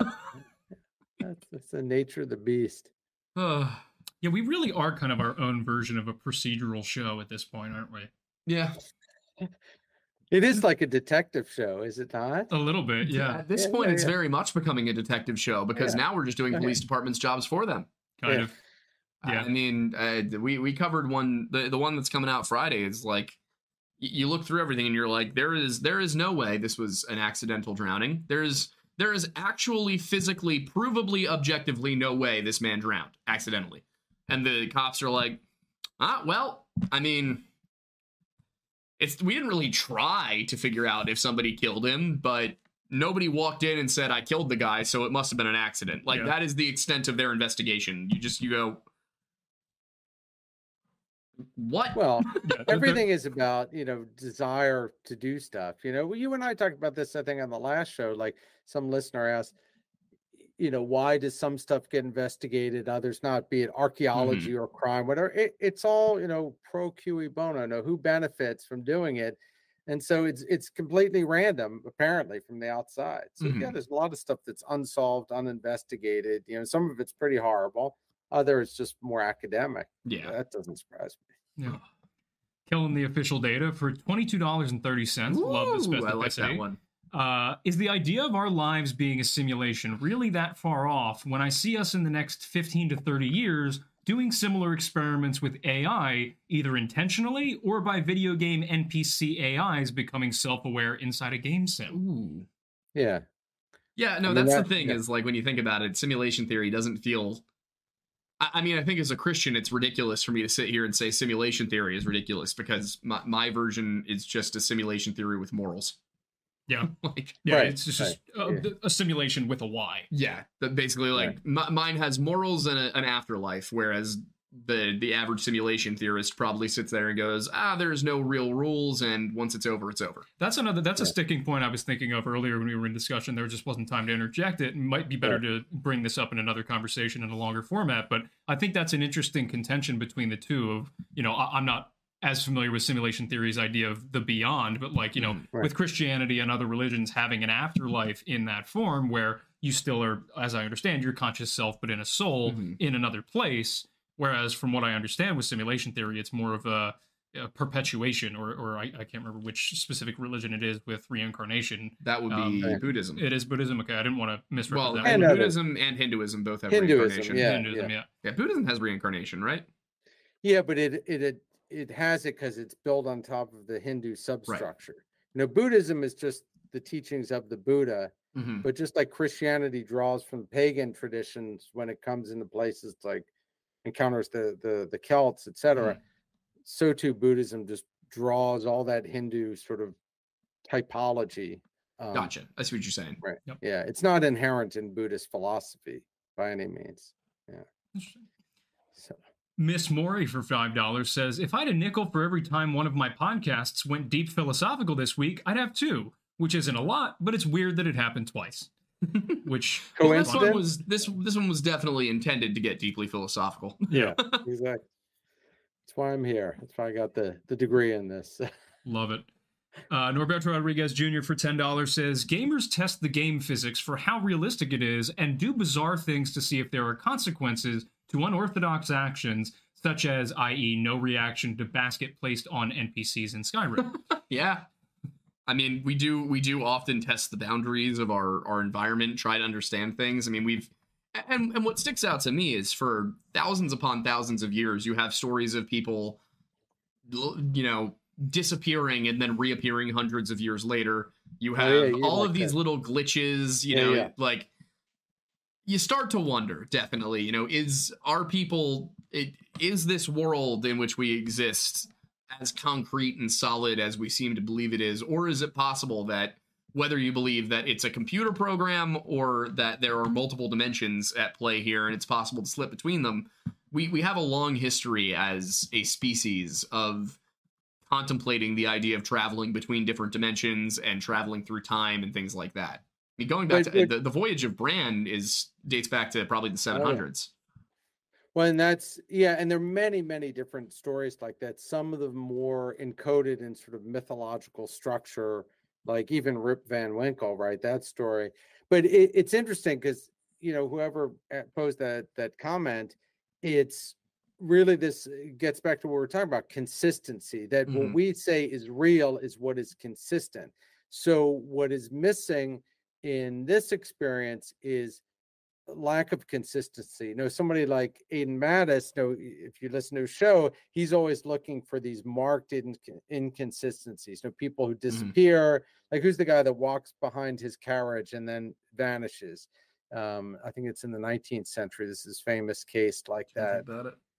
Right. But you know, you've looked in your show about a number of things where Mhm. it's just these odd disappearances and stuff, and they're not really explainable. Or as you say, they disappear and they reappear somewhere else, which Yeah. defies the physically consistent laws. So let me just interject here because this was something I wanted to mention during the course of the show. So when you look at, you know, and I don't know if the audience is interested in sort of hard and fast physics, but one of the interesting things is that in physics, they're trying to take that idea really seriously and find an inconsistency. Mhm. So one of them is the this famous experiment called the double slit experiment, you know, where they shoot photons, you know, through these slits. You probably did this in high school at Episcopal. So one of the interpretations of that is, you know, when you shoot you're just shooting single photons, you still get what's called an interference pattern, which you should only get from two sources you know, so for years and years, people say, well, this is because it's like, well, it's another world or it's the role of the observer. You know, there's all this kind of verbiage used to explain it. And I realized when I was writing the book that a much simpler explanation for something that's clearly not consistent, because you should have interference patterns only when you have two wave sources, that the real answer is there is another wave source. And it's because our reality is mediated through some like device. The thing in the book I just called like VR goggles. Mhm. So you have somebody looking at something. So in the book, I talk about if ever you watch TV and on the TV, somebody's being interviewed, and in the background are, are old computer monitors, the CRT monitors, and you notice that the screen kind of ripples like this. And that's because the scanning rate of your television and the scanning rate of the computer don't match. And so you get an interference pattern. So if you were to ask me, and I'm the news reporter, and you said, what are those weird patterns in the computer behind you? I wouldn't see anything, Mhm. but you do. Therefore, you could conclude that you're looking at me through a mediation through a television. Mhm. And so that's all that's happening in our reality. There's stuff that is going on that doesn't fit, maybe even the disappearances, whatever you choose it. Those are kind of I won't I don't like to use the word proofs, but they are indications that our reality is mediated, simulated, something like that. So I think there are things that are not particularly weird that would be indicative of, of something being amiss in Mhm. this. We just Well- we have to look for it. And then one additional thing about the double slit experiment that or slit experiment that I'm curious uh, if you're aware of and if you have any thoughts on it was I remember I think it was Neil deGrasse Tyson was talking about it somewhere, but he was referring to uh, further replications of that experiment. Uh, they realized that the frequency of the photons hitting on certain slits changed whether or not people were observing it Right. which Right. which in and of itself is interesting because at that point it's giving credence to But your it change point. depended on whether or not people were. Correct, Yeah. yeah. So Right, if it yeah. was being observed, there was a. di- I, One it it sounded like you were right, saying yeah. whether or not people observed it depended on. No, no. No, no, no, no. yeah, it's sorry, just no, the no, way no. you phrased it. Got it, got it. Yeah, no, no, yeah. The, the pattern was different whether or not somebody was observing it, which Yeah. is interesting in and of itself because then it's like, okay, well, what what is the because clearly the existence of a human perceiving it in some distance from it occurring has Right. some form of interference that is changing the outcome and yeah. you have to wonder it's like okay well what what frequency of the electromagnetic spectrum is emanating from us or causing that interference and it's like you know But I'm saying it could be even simpler than that because think like you guys, I guess you're you're video gamers. Just think about if you're really close to the screen, it looks one way, and if you're farther from the screen, it looks another way. It's just a perceptual thing. Or I don't know if you wear like special kind of glasses when you work on the computer. What are those things that block the blue light? oh yeah the blue light glasses yeah Right. So just imagine you're wearing that all the time. That's going to affect the thing. And then if you take them off, all of a sudden stuff looks different. Mhm. So it's really just that this medium, which I'm not even aware of after I've worn glasses for so long, I'm not even aware. But suddenly I realize, oh, wait, my existence is mediated. And so there's interference coming from this that's creating something on the screen that's actually not there. So it can be a very fundamental physical thing, not nothing to do with consciousness or even electromagnetic radiations. It's just that there's something in between me and the phenomenon that I don't realize is stuck on my head. Mhm. Right here it is, right here, causing this. Like, so yeah, it's interesting how physics has just wrestled with this and wrestled with this, and there are many different interpretations. But I think the ultimate answer to this is going to be much simpler than we think, like most things usually are. So yeah absolutely be weird but simple. Yeah. Occam shaving kit Occam shaving kit. Yet again, um, t-shirts. yeah we, we uh, did we start doing those t-shirts yet Nah, there's uh, we're having some issues with the website still. Got it. Um, they should be available. Uh, actually, I can, I can, I can steal a uh thing Fair over enough. here, and I can go to. In the meantime, Melanie Mead became a new member. Thank you, and gave us 199. But I'm not seeing a question. So if you did intend to write a question, uh, feel free to just drop it in chat uh, now, and I'll keep an eye on it, see if uh, you know it, it recycles in. Uh, if you're just donating to be nice, thank you very much. But if there was a question, I'll keep an eye out so that way I can ask it after uh, the following. Uh, Elena de Howler, Werewolf Queen for 199 says, "Book of Enoch inspired Lore Lodge video, please." Oh yeah, definitely. Do it. Do it. I think I think it would be fun. I think we've had conversations on uh, another channel that we do with uh, a YouTuber by the name of Wendigoon. Some of us here know him as Isaiah, uh, called the Weird Bible, where we talk about different elements of the Bible, and you know, uh, they provide. Isaiah was uh, you know a bit of a scholar for uh, the Bible pr- prior. He brings more of a history side, and then I kind of look at it from a, a little bit more of a secular and, and psychological side, and just kind of we provided that kind of uh, continuum for people to be able to find accessible ways to the scripture to engage with it in some level of productivity. So, like at the worst case scenario, you can look at it from like a secular perspective of like, okay, these are really interesting stories that have some wisdom and some, you know, true, you know, lessons that can be learned uh, from there. Or you can go all the way to the to the biblical side and really engage with your faith more. Um, but yeah, we like to we like to keep that interesting. So we've talked about Enoch a bit on that show. Uh, was there a dedicated show about Enoch? Uh, I think so. Uh, I think I feel like it exists up there. You should definitely do another one because also, I mean, it's so. And if he ever does the Freemasonic show, there's a big connection between the Book of Enoch and and Freemasonry. Mm-hmm. And Oh, I- really? I mean, the book of yeah, and the Book of Enoch opens up so much. It's like, why was it written? what does it mean? And, you know, the thing I'm always interested in when I read these things is like, why are they so weird? Hmm. Like people read weird stuff, but you got to ask yourself, like, why is it so weird? Like the Book of Enoch, you're reading this, and it's written obviously a very long time ago. It's like, why would somebody write something so weird? And what's the point they're trying to make? And then, sort of, your perspective is is there a psychological aspect? And then historically like why is it not something we teach in sunday school? You know to use that Yeah. expression. I didn't learn it at episcopal but uh no i th- yeah i think it's it's totally worth looking at.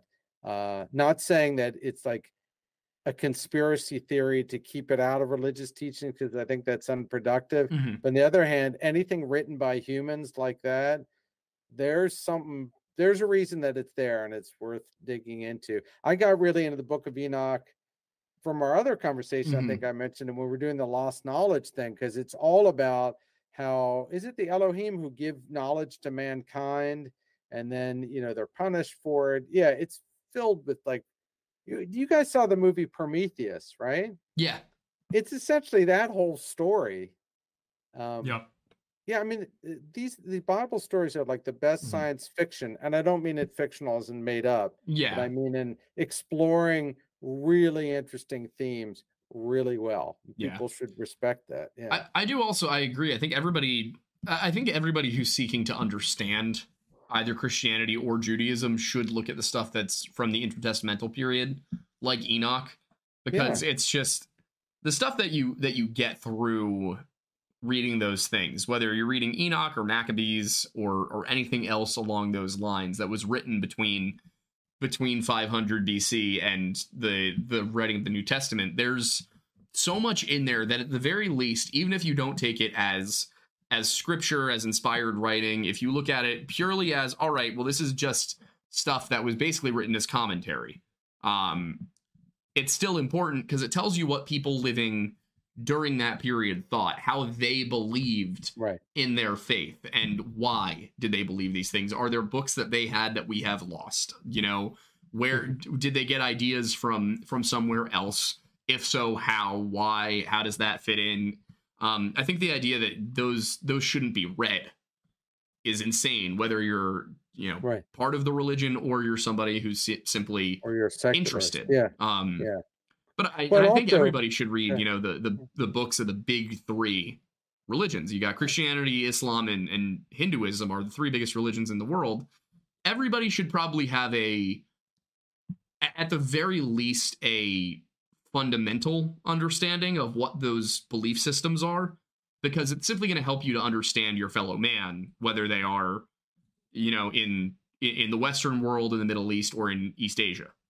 Well, and remember too that those things are all being written in the struggle, just like the three of us were talking about at the beginning of this, the struggle to understand what is the nature of our existence. Because also, I think what what happens, like you know, other Aidan brought up this thing about consciousness. At some point, Homo sapiens become very conscious of their situation, just as a whole, right? Just like a little kid does.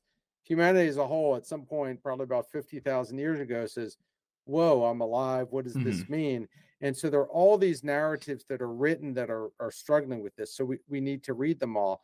And the other thing that i think that that's important is that human beings you know there's this uh, this goes back to the other discussion we had. There's this kind of meta story where human beings have this weird feeling that there's something more to life than just the fact that here we are on this planet like there was some prior civilization or there were these angelic beings and stuff like that and that and one of the things that always concerns me and i'm not even particularly religious is that we live in such a, a dialectically materialist world everything is transactional Mhm. everything is like cause and effect eh, that there's no mystery in it not that we are adding mystery because we're bored but we're adding mystery because our basic situation is really mysterious. And I think the people in the old days had more cojones to say, yeah, this is mysterious. We need to ask some questions. We're going to write some narratives to kind of play these questions out. And, and those are all just pushed away because the world becomes divided into purely spiritual belief system, dialectic materialist, capitalist, communist, Mhm. you know, ground level stuff Whereas the Book of Enoch and things like that are are works that are sort of struggling with things, and Mhm. that's the place to be is questioning and struggling. So. Right. Yeah, I like that. Uh, Kellen, the official data for two dollars and twenty three cents. Nice. Uh, said thirteenth floor is a better rep sim theory than Matrix. Oh, Uh, interesting. Yeah. Yeah. Uh, have not seen or read either. So well, 13th I've seen The floor, Matrix, but only the first one. Yeah, 13th floor came out, I think, almost at the same time, which made it suffer as a film. So it wasn't as popular a film. And uh, I think though, whoever this was that wrote this in, yeah, it's it's sort of better at directly addressing this idea of a simulation. One of the reasons for that listener is that it's based on a really cool science fiction novel um, whose title is escaping me now. If you look up 13th floor, there was a novel that was written really early, again, like late 50s, early 60s. And then there's a German TV series called World on a Wire, like Welt um Wild, I forget what it's called in German, that really plays the simulation thing out really, really well. So it's as if, you know, it takes it very res- realistically. Like if tomorrow we found out this was a simulation, what would we do? How would we uh, react? So absolutely worth saying. Totally, totally. Ryan Whitcup for five dollars and sixty four cents. Nice says, "Can we get a God as a gamer T-shirt as uh, as well as a God hates the IRS shirt? Also, let's go Lions twenty four to seven right now." Uh, thank you for reminding me. I have to send an email to Bunker Branding. My wife works for the IRS. Can't have that T-shirt. Oh, Sorry. sorry. Has she considered a career shift? Has she She considered erasing everyone's taxes, making it so we've already paid? now, now. Again, you can will that into existence if, if you wish, but it, it, doesn't work. God as gamers, that that's just cruel. I mean, again, you guys are Gnostics. If you're thinking that God is a gamer, then you are a Gnostic. Okay, and just sign up. Stop pretending that you think this is new. People always think they're inventing this stuff is new. It's like, yeah, the idea that we're game pieces goes way, way back. Right? It's true. I mean, It come on, does. It's true. Norberto Rodriguez Jr. for five dollars says, "If the world is a simulation, then where is the player character or who they are, and what are they capable of?" So I guess What the that mean? so I guess the, the the question is kind of essentially along the lines of like if it is a game, he, he's looking at it from the perspective of uh, it's a single player game where everyone Yeah. else is an NPC except Yeah. for the one person who's actually actively playing the game. So uh, Yeah. Norberto's kind of asking, who is that? How do we know Yeah. who it is, and what are they capable of doing? that's an old question. I mean, not old as in bad. It's a it's a deep philosophical question, a really old question. So one of the conjectures is you, Noberto, are are are the player. We're all you know uh, creations of the simulation, and that's it. The other is that we are all. Can I use this word? Is this dorky? Like we're all avatars, and we're there's a player behind each of us. Mhm. So we're the. I don't do video games at all, so we're each then interacting with each other or that everything are just simulations, including him. He Mhm. just uh, was programmed to feel that he has some consciousness, which he doesn't really have, et cetera. And, and again, this gets back to you know a serious point. I think is how do we substantiate this? Like, how does he prove that he's the dreamer and we're the dream? Mhm. Right. And so the short answer is right now we don't know. Mhm. Right. We don't, we don't know. You know, he should do some tests. Scroll back up. That's why in the book I mentioned tests. You know, yeah. you should do some tests. Try to push the envelope. You know, delete Aidan's character and, and see what happens. So, Alt F4. Huh? yeah, exactly. yeah i mean i, I think I, I like that question um, and i think it really depends on you know your which which belief system you subscribe to because if you're uh i mean if you're a uh, a gnostic then you're probably going to take a, a more a position more that you are a, a cog in the machine and there is a player character above you. Um if you're a christian then you're probably going to take it as i'm the player character. We're all player characters. And you know the the the angels and the the angels are like mods and god is the developer um you know there's if we're putting it into video game terms i think it really depends on your belief system i personally would argue that you know it's you know, we're looking at is essentially that you know god is the the developer of the game and then the angels and the the the elohim beneath him are you know maybe the god i don't know like the the the PR team, the dev team that supports him, and then you've got Mm-hmm. us, and we're the people who are actually playing the game. Um, so it, it really depends the- on what your belief system is. I I Yeah. I come from that belief system that you know God created the whole thing, but all of us have agency. We all have free will, and we're we're running around just trying to do our best to to win in a game with rules that are essentially be a good person until you die. Um, Well, and also that, I mean, again, we, we could like shift the discussion to a much more religious thing. So wait, let me just mention. So the, the correct term I'd look this up is solipsism. No, the belief that you are the the only player, and then everything else is like your creation and manipulation. So if, if the the listener was it Noberto, Yes. so if if if he felt that you know, that's possible, that's called solipsism. If you want to look it up, what Aidan is talking about brings up a whole nother interesting issue, which is that then it, you know it's not so cruel, which I like because I'm a sympathetic person. That the creator creates us with a sense of agency, but then you could have a whole program on what that means because it, you know again I think is another thing that people really don't understand is what the Adam and Eve story is all about. So the idea is that when Adam is created, Adam is does not really have a sense of agency, and so it's almost as if you we want to do this terrible thing of God as a gamer. God would not be satisfied with that, not just because it would be no fun, but mhm. it's like I was explaining it to a student the other day. It's also you can't have the concept of love like that. Like the whole idea that God creates something outside of him or itself is because that's the only way love is possible to create something external to oneself. So that's the first thing. Like I create a baby and the baby's going to love me, no worries. But the real test is to give that baby a consciousness and sense of agency and see if they come back and acknowledge me. You guys are grown up, and I assume you still have your parents around. You know, I hope so.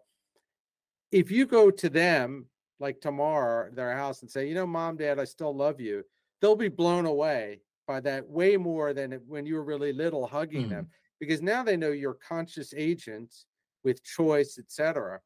And so in the biblical narrative, it's the same thing. God not only wants to create Adam, give Adam consciousness, then give Adam Eve. So Adam's attentions are diverted away to this woman, Mhm. and then still see whether they return to God or not. The entire history of humanity is this game of seeing will human beings not just be good, as you said was true, but will human beings turn back to their creator and say, We love you? And If you read the New Testament, I mean, it's just the story of Jesus coming down and saying, I think you forgot the rules of the game. The rules Mhm. of the game, or the parameters of the game, I should say, were to see if you will do that. And you know, it's it's a parent-child relationship throughout the entire biblical narrative. And it's a question of you, you know, do we do that or do we kind of go off the grid and just be some selfish and et cetera, et cetera? It's weird, by the way. One one of the things I didn't mention during this whole discussion, you guys should look up this guy Donald Hoffman. I think he's Mhm. at uh, University of Southern California. He's an experimental psychologist. He does all this stuff, and when he's interviewed on YouTube, man, he talks about religion like heavy duty Mhm. because his whole research into consciousness and, and meaning of life really went in the direction that Aidan's talking about. You know, whether you believe it or not, it's just interesting to see. So this is in the it's in the zeitgeist for sure. I'm not sure where I stand on that. You know, the religious thing I, I love for what it is, and then I do the science thing.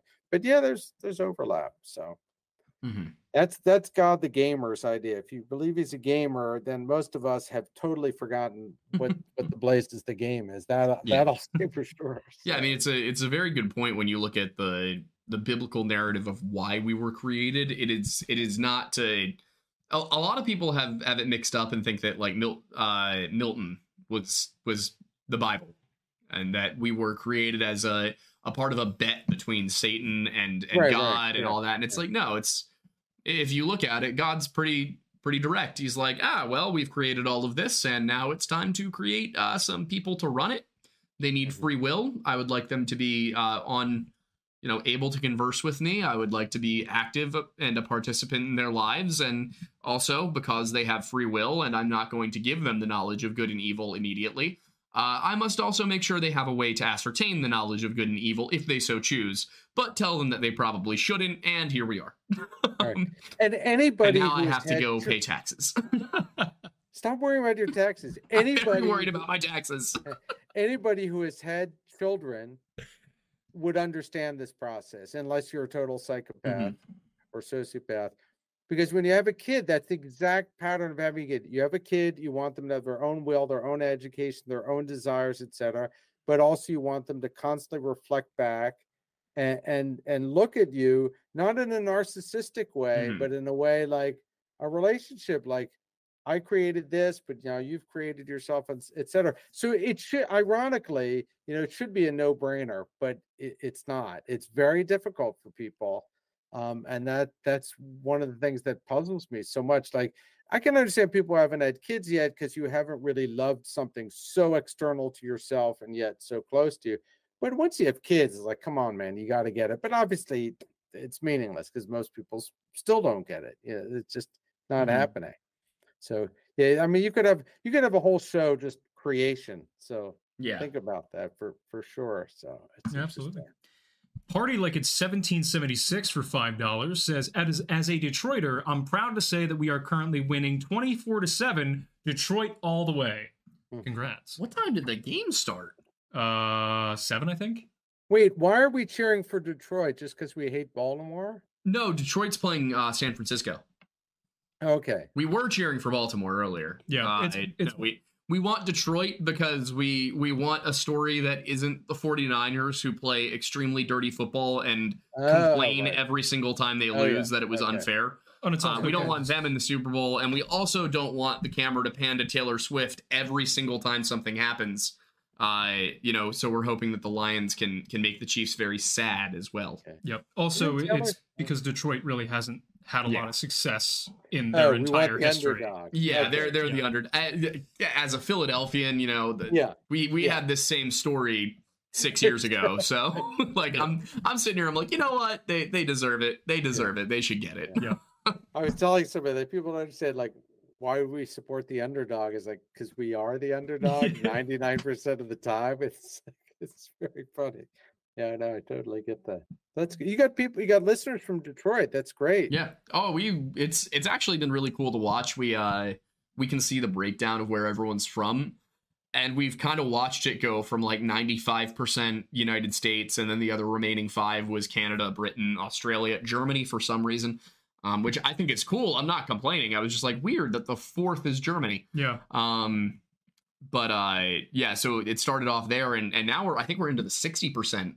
We're we're sixty some percent of our viewers are American, and everybody, the remaining thirty some are from other countries, which Yeah, is just wild. I think there have been some No, people it's from like great. Croatia and stuff. Yeah. We get a lot, a lot of Europe, Yeah. a lot of Eastern Eastern Europe people who I guess you know speak English and uh and Oh, appreciate yeah, yeah. American media, but you know don't you know obviously are level from another of part of the country. among young people in certain places in Europe, Eastern Europe in particular, Portugal, Scandinavia, Mhm. Iceland is really high, and so they consume American media like it's going out of style. Yeah, Um, yeah, I found you know, I do a lot of music, and most of my music has sold overseas. Like a Hmm. tremendous number of songs and EPs I've sold Mhm. overseas. no way. Nice. Yeah, Venezuela, like weird places, Venezuela, Israel, Italy. It's just very random. So That's, that's cool.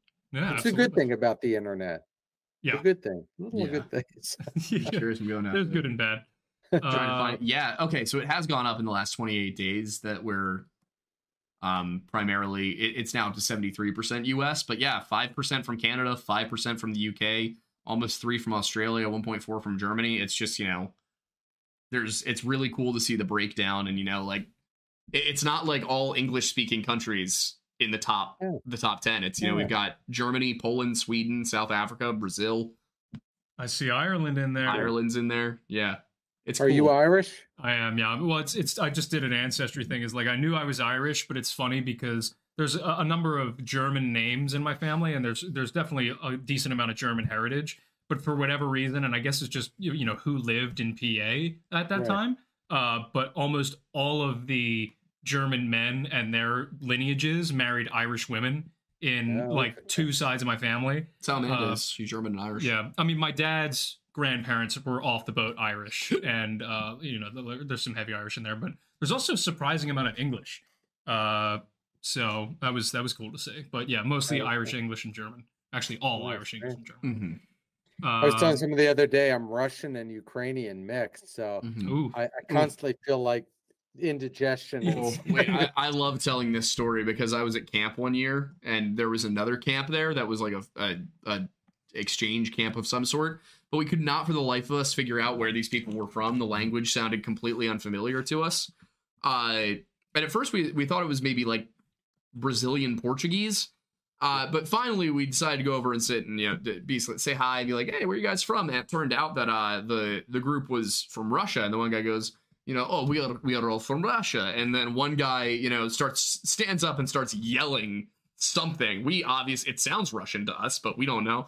Uh, and the, the guy we're talking to, Sergey, goes, "Oh, and he is Ukrainian." and even though the uh, and no, no, you, you, like, you need to understand what year this was.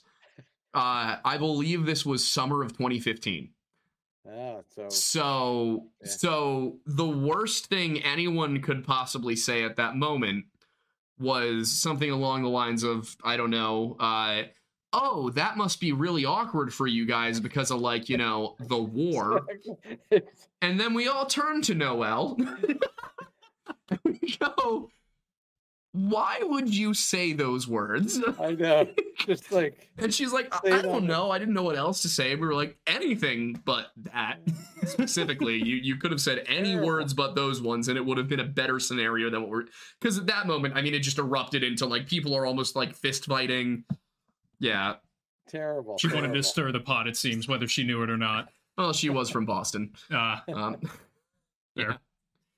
Uh, next one we have is from Fluttershy Fury for twenty dollars. Thank you. Uh, sorry, off topic, but wondering if the lore of the Superstition Mountains, missing and murdered people, the Lost Dutchman, and the Native American curse uh, would be an episode consideration. Thanks and love the show. that does sound good. Superstition Mountains is one that's come up a lot What is recently. that? So Is it? Um, is that a place? Is it a? thing? yes.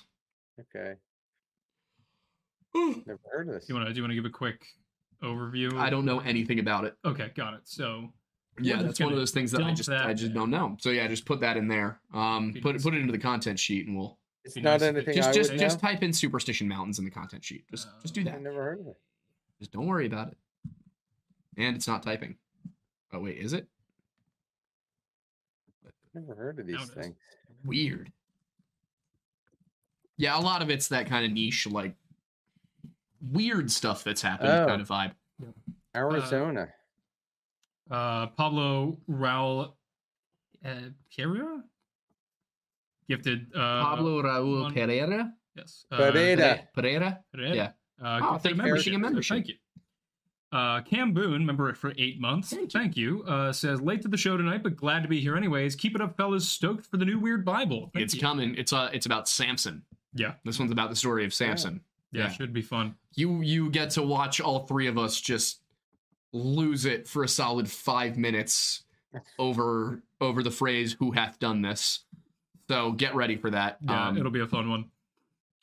Uh, Dr. Candy for five dollars says thoughts about physicalism versus dualism for you all. Would you think oh, it? Uh, would you think it would be accurate to say our personalities are just programming if it is phys- uh, physicalism? I'm not sure I understand the terminology. Yeah, I'm- it I'm seems not you do. Yeah, of course I do. I got to teach this stuff. So, and there was actually a great BBC podcast about this just the other day. So, dualism is this idea that we have a physical aspect and then we have a mind which is abstract, right? And Mhm. so, how can the mind sort of reside in this physical thing? Okay, so can sort of I, what like Avicenna was talking about. Yeah, more or less. You know, it's, again, these are old, old questions. But you know, the example I always use, is a very simple one, because when I was your age, I was deeply in love with this woman, and it was a disastrous relationship, and I literally worried myself sick, and I had Mhm. terrible ulcers, which shows that your psyche can affect your soma. Yeah. Purely physicalism is basically saying that we're just machines, hmm right? And when I am in love or happy, it's just a certain balance of chemicals that create these certain reactions that manifest in a certain way, and that's it.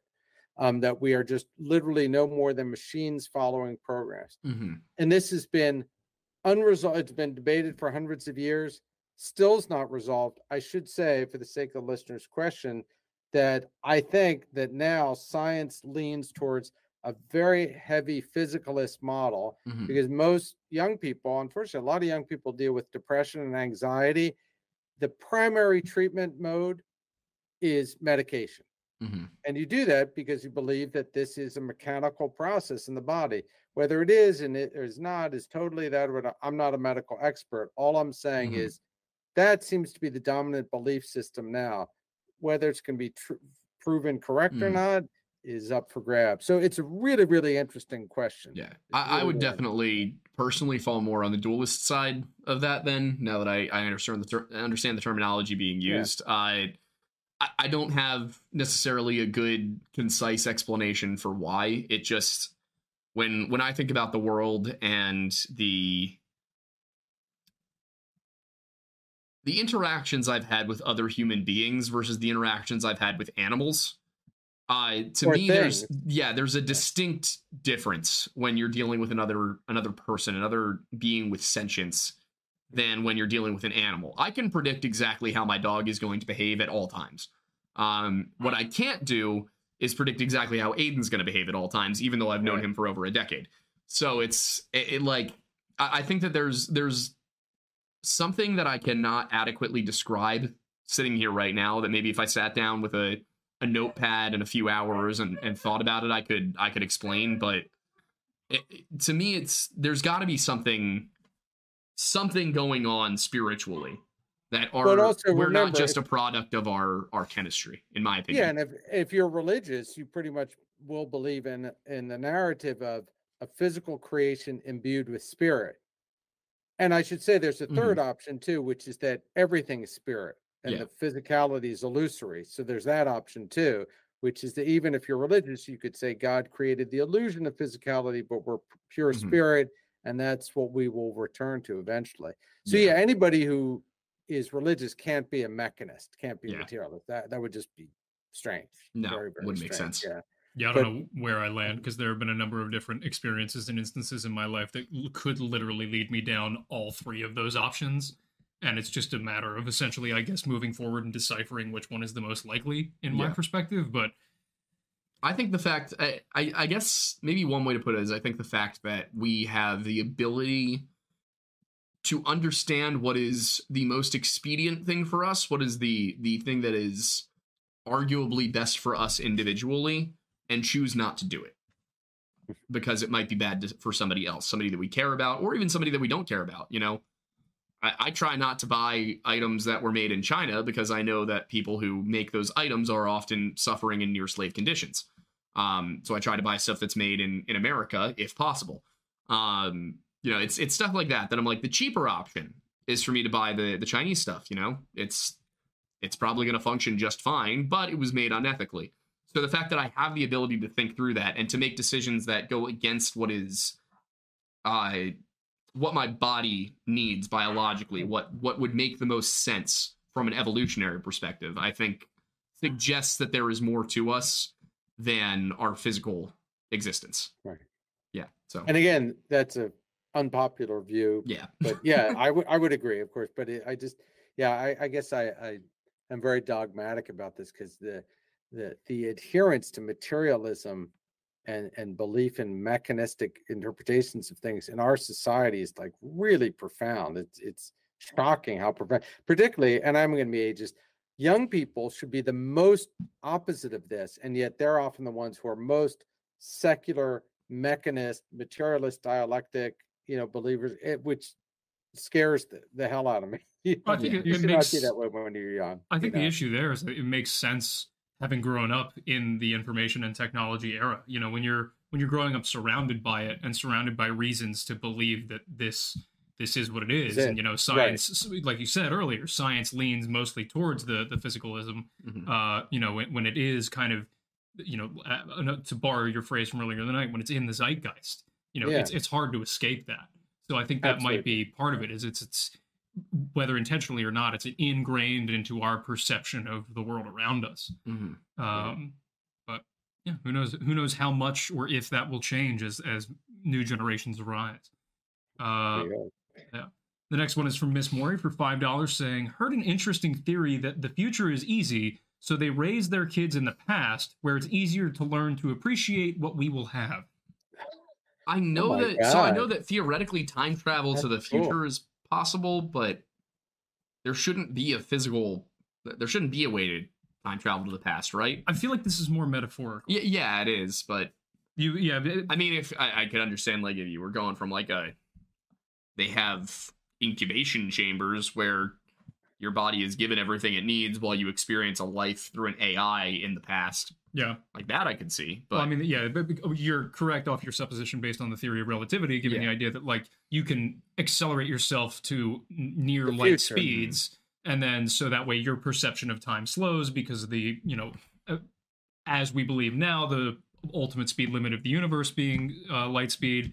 So you know you can only go to that speed at any given vector. So if you start going in that way, one direction, the processes in your body must slow down to accommodate. Therefore, you exist in this kind of like weird limbo. But Mhm. once you come back to a more standard rate of you know existence, like we are, then your body will have aged at a much slower rate than everything But everything it's not your you. biological processes, it's time itself in your existence. Your body remains exactly the same, and you feel that you're experiencing time normally. Yeah. But when you come back, it's the twin paradox. You come back, less time has elapsed. But it has nothing to do with actual physicality. It's the time itself for the traveling astronaut is shorter, is shorter. So yeah, and that's the sort of typical travel in the future because you come back and you're this Aiden is aged 50 years, you've only aged a year. Yeah. Right. That's the idea. But Mhm. travel to the past is also possible. If the listener is talking about like real time travel, travel to the past is possible, just not through special relativity, through other methods. So Interesting. another program. Fair enough. Yeah, we- it seems like we have a lot of those on time deck. travel. Uh, We'll Norbert- have you on like once a month at this point. Yeah, right. Uh, Norberto Rodriguez Jr. is back again for two dollars, saying, "I ask these questions because I lucid dream a lot. Oh, ah, there you go. I don't know. There you go. Uh, Party like 1776 for eleven dollars and seventy six cents. Love it. Says, uh, "To hell with Taylor. Detroit will bring Slim Shady to the Super Bowl. Also, it's 2024 and still January. This year is going to be even crazier than last. Few welcome to another election year. Blank. oh, right.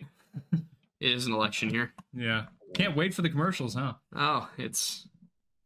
I'm just looking forward to the debates, but more importantly, the drinking games during. I was going to say that, and the popcorn and everything. Yeah. Oh boy. Uh, we we we're living in. oh, Miss Murray parody. said simulation of the past. So yes. A Yes, yeah, yeah, simulation bus. Okay, All right. yeah. Well, that is thankfully the last one. Yes. And I don't say thankfully because I don't enjoy doing this show. I say thankfully because I slept four hours last night. Uh, Boy put in a lot Oh. of work for today's filming. yeah, I was I was Yeah. researching until 2 a.m. and then couldn't fall asleep because I drank so much coffee to stay awake until 2 a.m. Um, but yes, so I, you know, Benjamin, thank you so much for for coming on tonight. Do you want to tell everybody about uh, the title of your book and you know why why they should buy it? You don't have to buy it, but try to buy it. Uh, why should you buy it? Because I have college tuition to pay. That's why you should buy it. Um, so the book is called Deciphering Reality, and uh, you should look it up. And there are excerpts actually you can read for free online, I believe. And as I say, the the thing that uh, I, I like about the book is that it's not written in a lot of academic jargon, and it talks about art, it talks about Taoism, it talks about physics, it talks about philosophy. So it's a very fun combination of things because I like writing books that I myself would want to read and I had to read a lot of academic books as I was going through school, and this is kind of a break from that. So check it out, and uh, hopefully we'll talk about this stuff again. And uh, if you send questions to our hosts subsequent to the show, happy to answer them. Yeah, I can always So, uh I'll can always shoot them along if uh if they come up. I did I did see one in there which uh obviously you being you being a, a professor you might have a an answer to that might be different than mine, but I'm curious uh who said, Hey Aidan, as a historian, are you able to write papers on Native American history slash folklore, or is that a no-no since it isn't your area of study? Which I'm I'm curious, uh, you as having worked in the field, and, and we can Oh. end just after this, but this is kind of more for my interest than anything else, and also to answer the question, but Have you totally ever like written Yeah. written something outside of your direct area of study and been nailed It's for my it? life. It's my Yeah. whole life. Uh, so I'll answer that question. Before I answer, I just I want to thank you guys Of both. course. Absolutely. And again, make sure you get a screenshot for our Yeah. alma mater. oh, the whole thing, I mean, is recorded, so you can go through and pick your favorite one. next Yeah. Okay. But I want to thank you guys very much. Of Tell the audience. This has been you guys fun. are great hosts. Um, so it's very interesting. And actually, I brought this up in another podcast I did. So I have a weird career in that I studied one thing, but ended up writing in many different things. So I've Mhm. written about Taoism, I've written about art, I've been interviewed on design, all this always outside my field. So I'll try to make this story brief. But um, the other book that Aidan interviewed me about was called Lost Knowledge. This is about archaeology, ancient Mhm. history. And in writing that book, I had to deal with stuff that was way outside my typical training of like history and philosophy. So, for example, I translated these Chinese texts that talked about flying machines, and all that Mhm. kind of weird stuff. And I was very nervous that, uh, what did you say? I was nervous that somebody would nail me on this. Yeah. So I actually sent the material to someone else I know, a famous professor actually at Penn. And I wrote to him, I said, Nathan, you know, is this stuff cut it? Like, is this up to standard? Because I don't want to be, if I can mention his name, like Graham Hancock, Mhm. or I'm just spinning stuff. I want to be a pro, right? And so he sends it back. He goes, This stuff, it's good. You know, you've done good translations, etc. Then the book is published. Mhm. And I actually just recently got a review from a guy in China at one of the top universities. He says, I love the book. This is really good. You deal with the Chinese text well uh, and everything. Mhm. And I said, that's friggin' amazing because I'm not a sinologist, Mhm. not a China expert. But if you're going to work outside your field, you work your damnedest and you Yeah. run it by an expert. And what I hate is people just trying to wing it. Like, so you should work out of your field. You should write on indigenous beliefs or Native American stuff, but read everything else Mhm. and make sure you're a pro. And it is tough, tough job, but it's how you should Yeah. do it. Like I, I always tell people, I play soccer. I never played soccer in high school. I go out there and I play with guys who are really good. I watch them, I learn from them so that I can play uh, sort of close to their standard. But it's hard, and you got to, you know, force yourself. Don't Yeah. get lazy. There's a lot of lazy work out there. Yeah. a lot of lazy work. So That's that's very similar to my opinion on it. Is I I studied history. History is a methodology. I studied specifically one kind. That doesn't mean I can't take the skills I learned and apply it somewhere else. Because absolutely, at the end of the day, it's if you're a historicist, you're doing historicism no matter what kind of history you're doing, what you're studying. You're still looking at it through the same lens. So same methods. Yeah, Um, also, be rigorous. there's one little. Uh, Hipperai for two dollars says for the Discord, fight with the Catholics. Oh boy, I'm scared to check the Discord after this episode. Well, Benjamin, thank you so so much. And please tell everybody at the lodge I am sorry and I will be there in February. Um Be there in March. Come I will be my there in. March too, but I will be there in February uh for right, for both cool. the uh the you know the the actual stated meeting and the fun let's sit around and talk about the Yeah, the chat. the outside of their the out the out of the box stuff meetings. So I'm excited about those actually. I can't wait. But um And- thank you so much.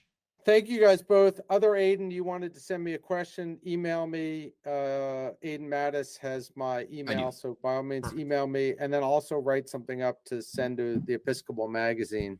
yeah, that'd um, be great. Yeah, we That'd can be fun sort for of you guys. co-write it. That'd be cool. Uh, Uh, thank you guys again very right. much. Really appreciate that. So Absolutely, appreciate you thank you. having me on. So Thank you, Benjamin. Cool. All right. peace, peace. Bye everybody.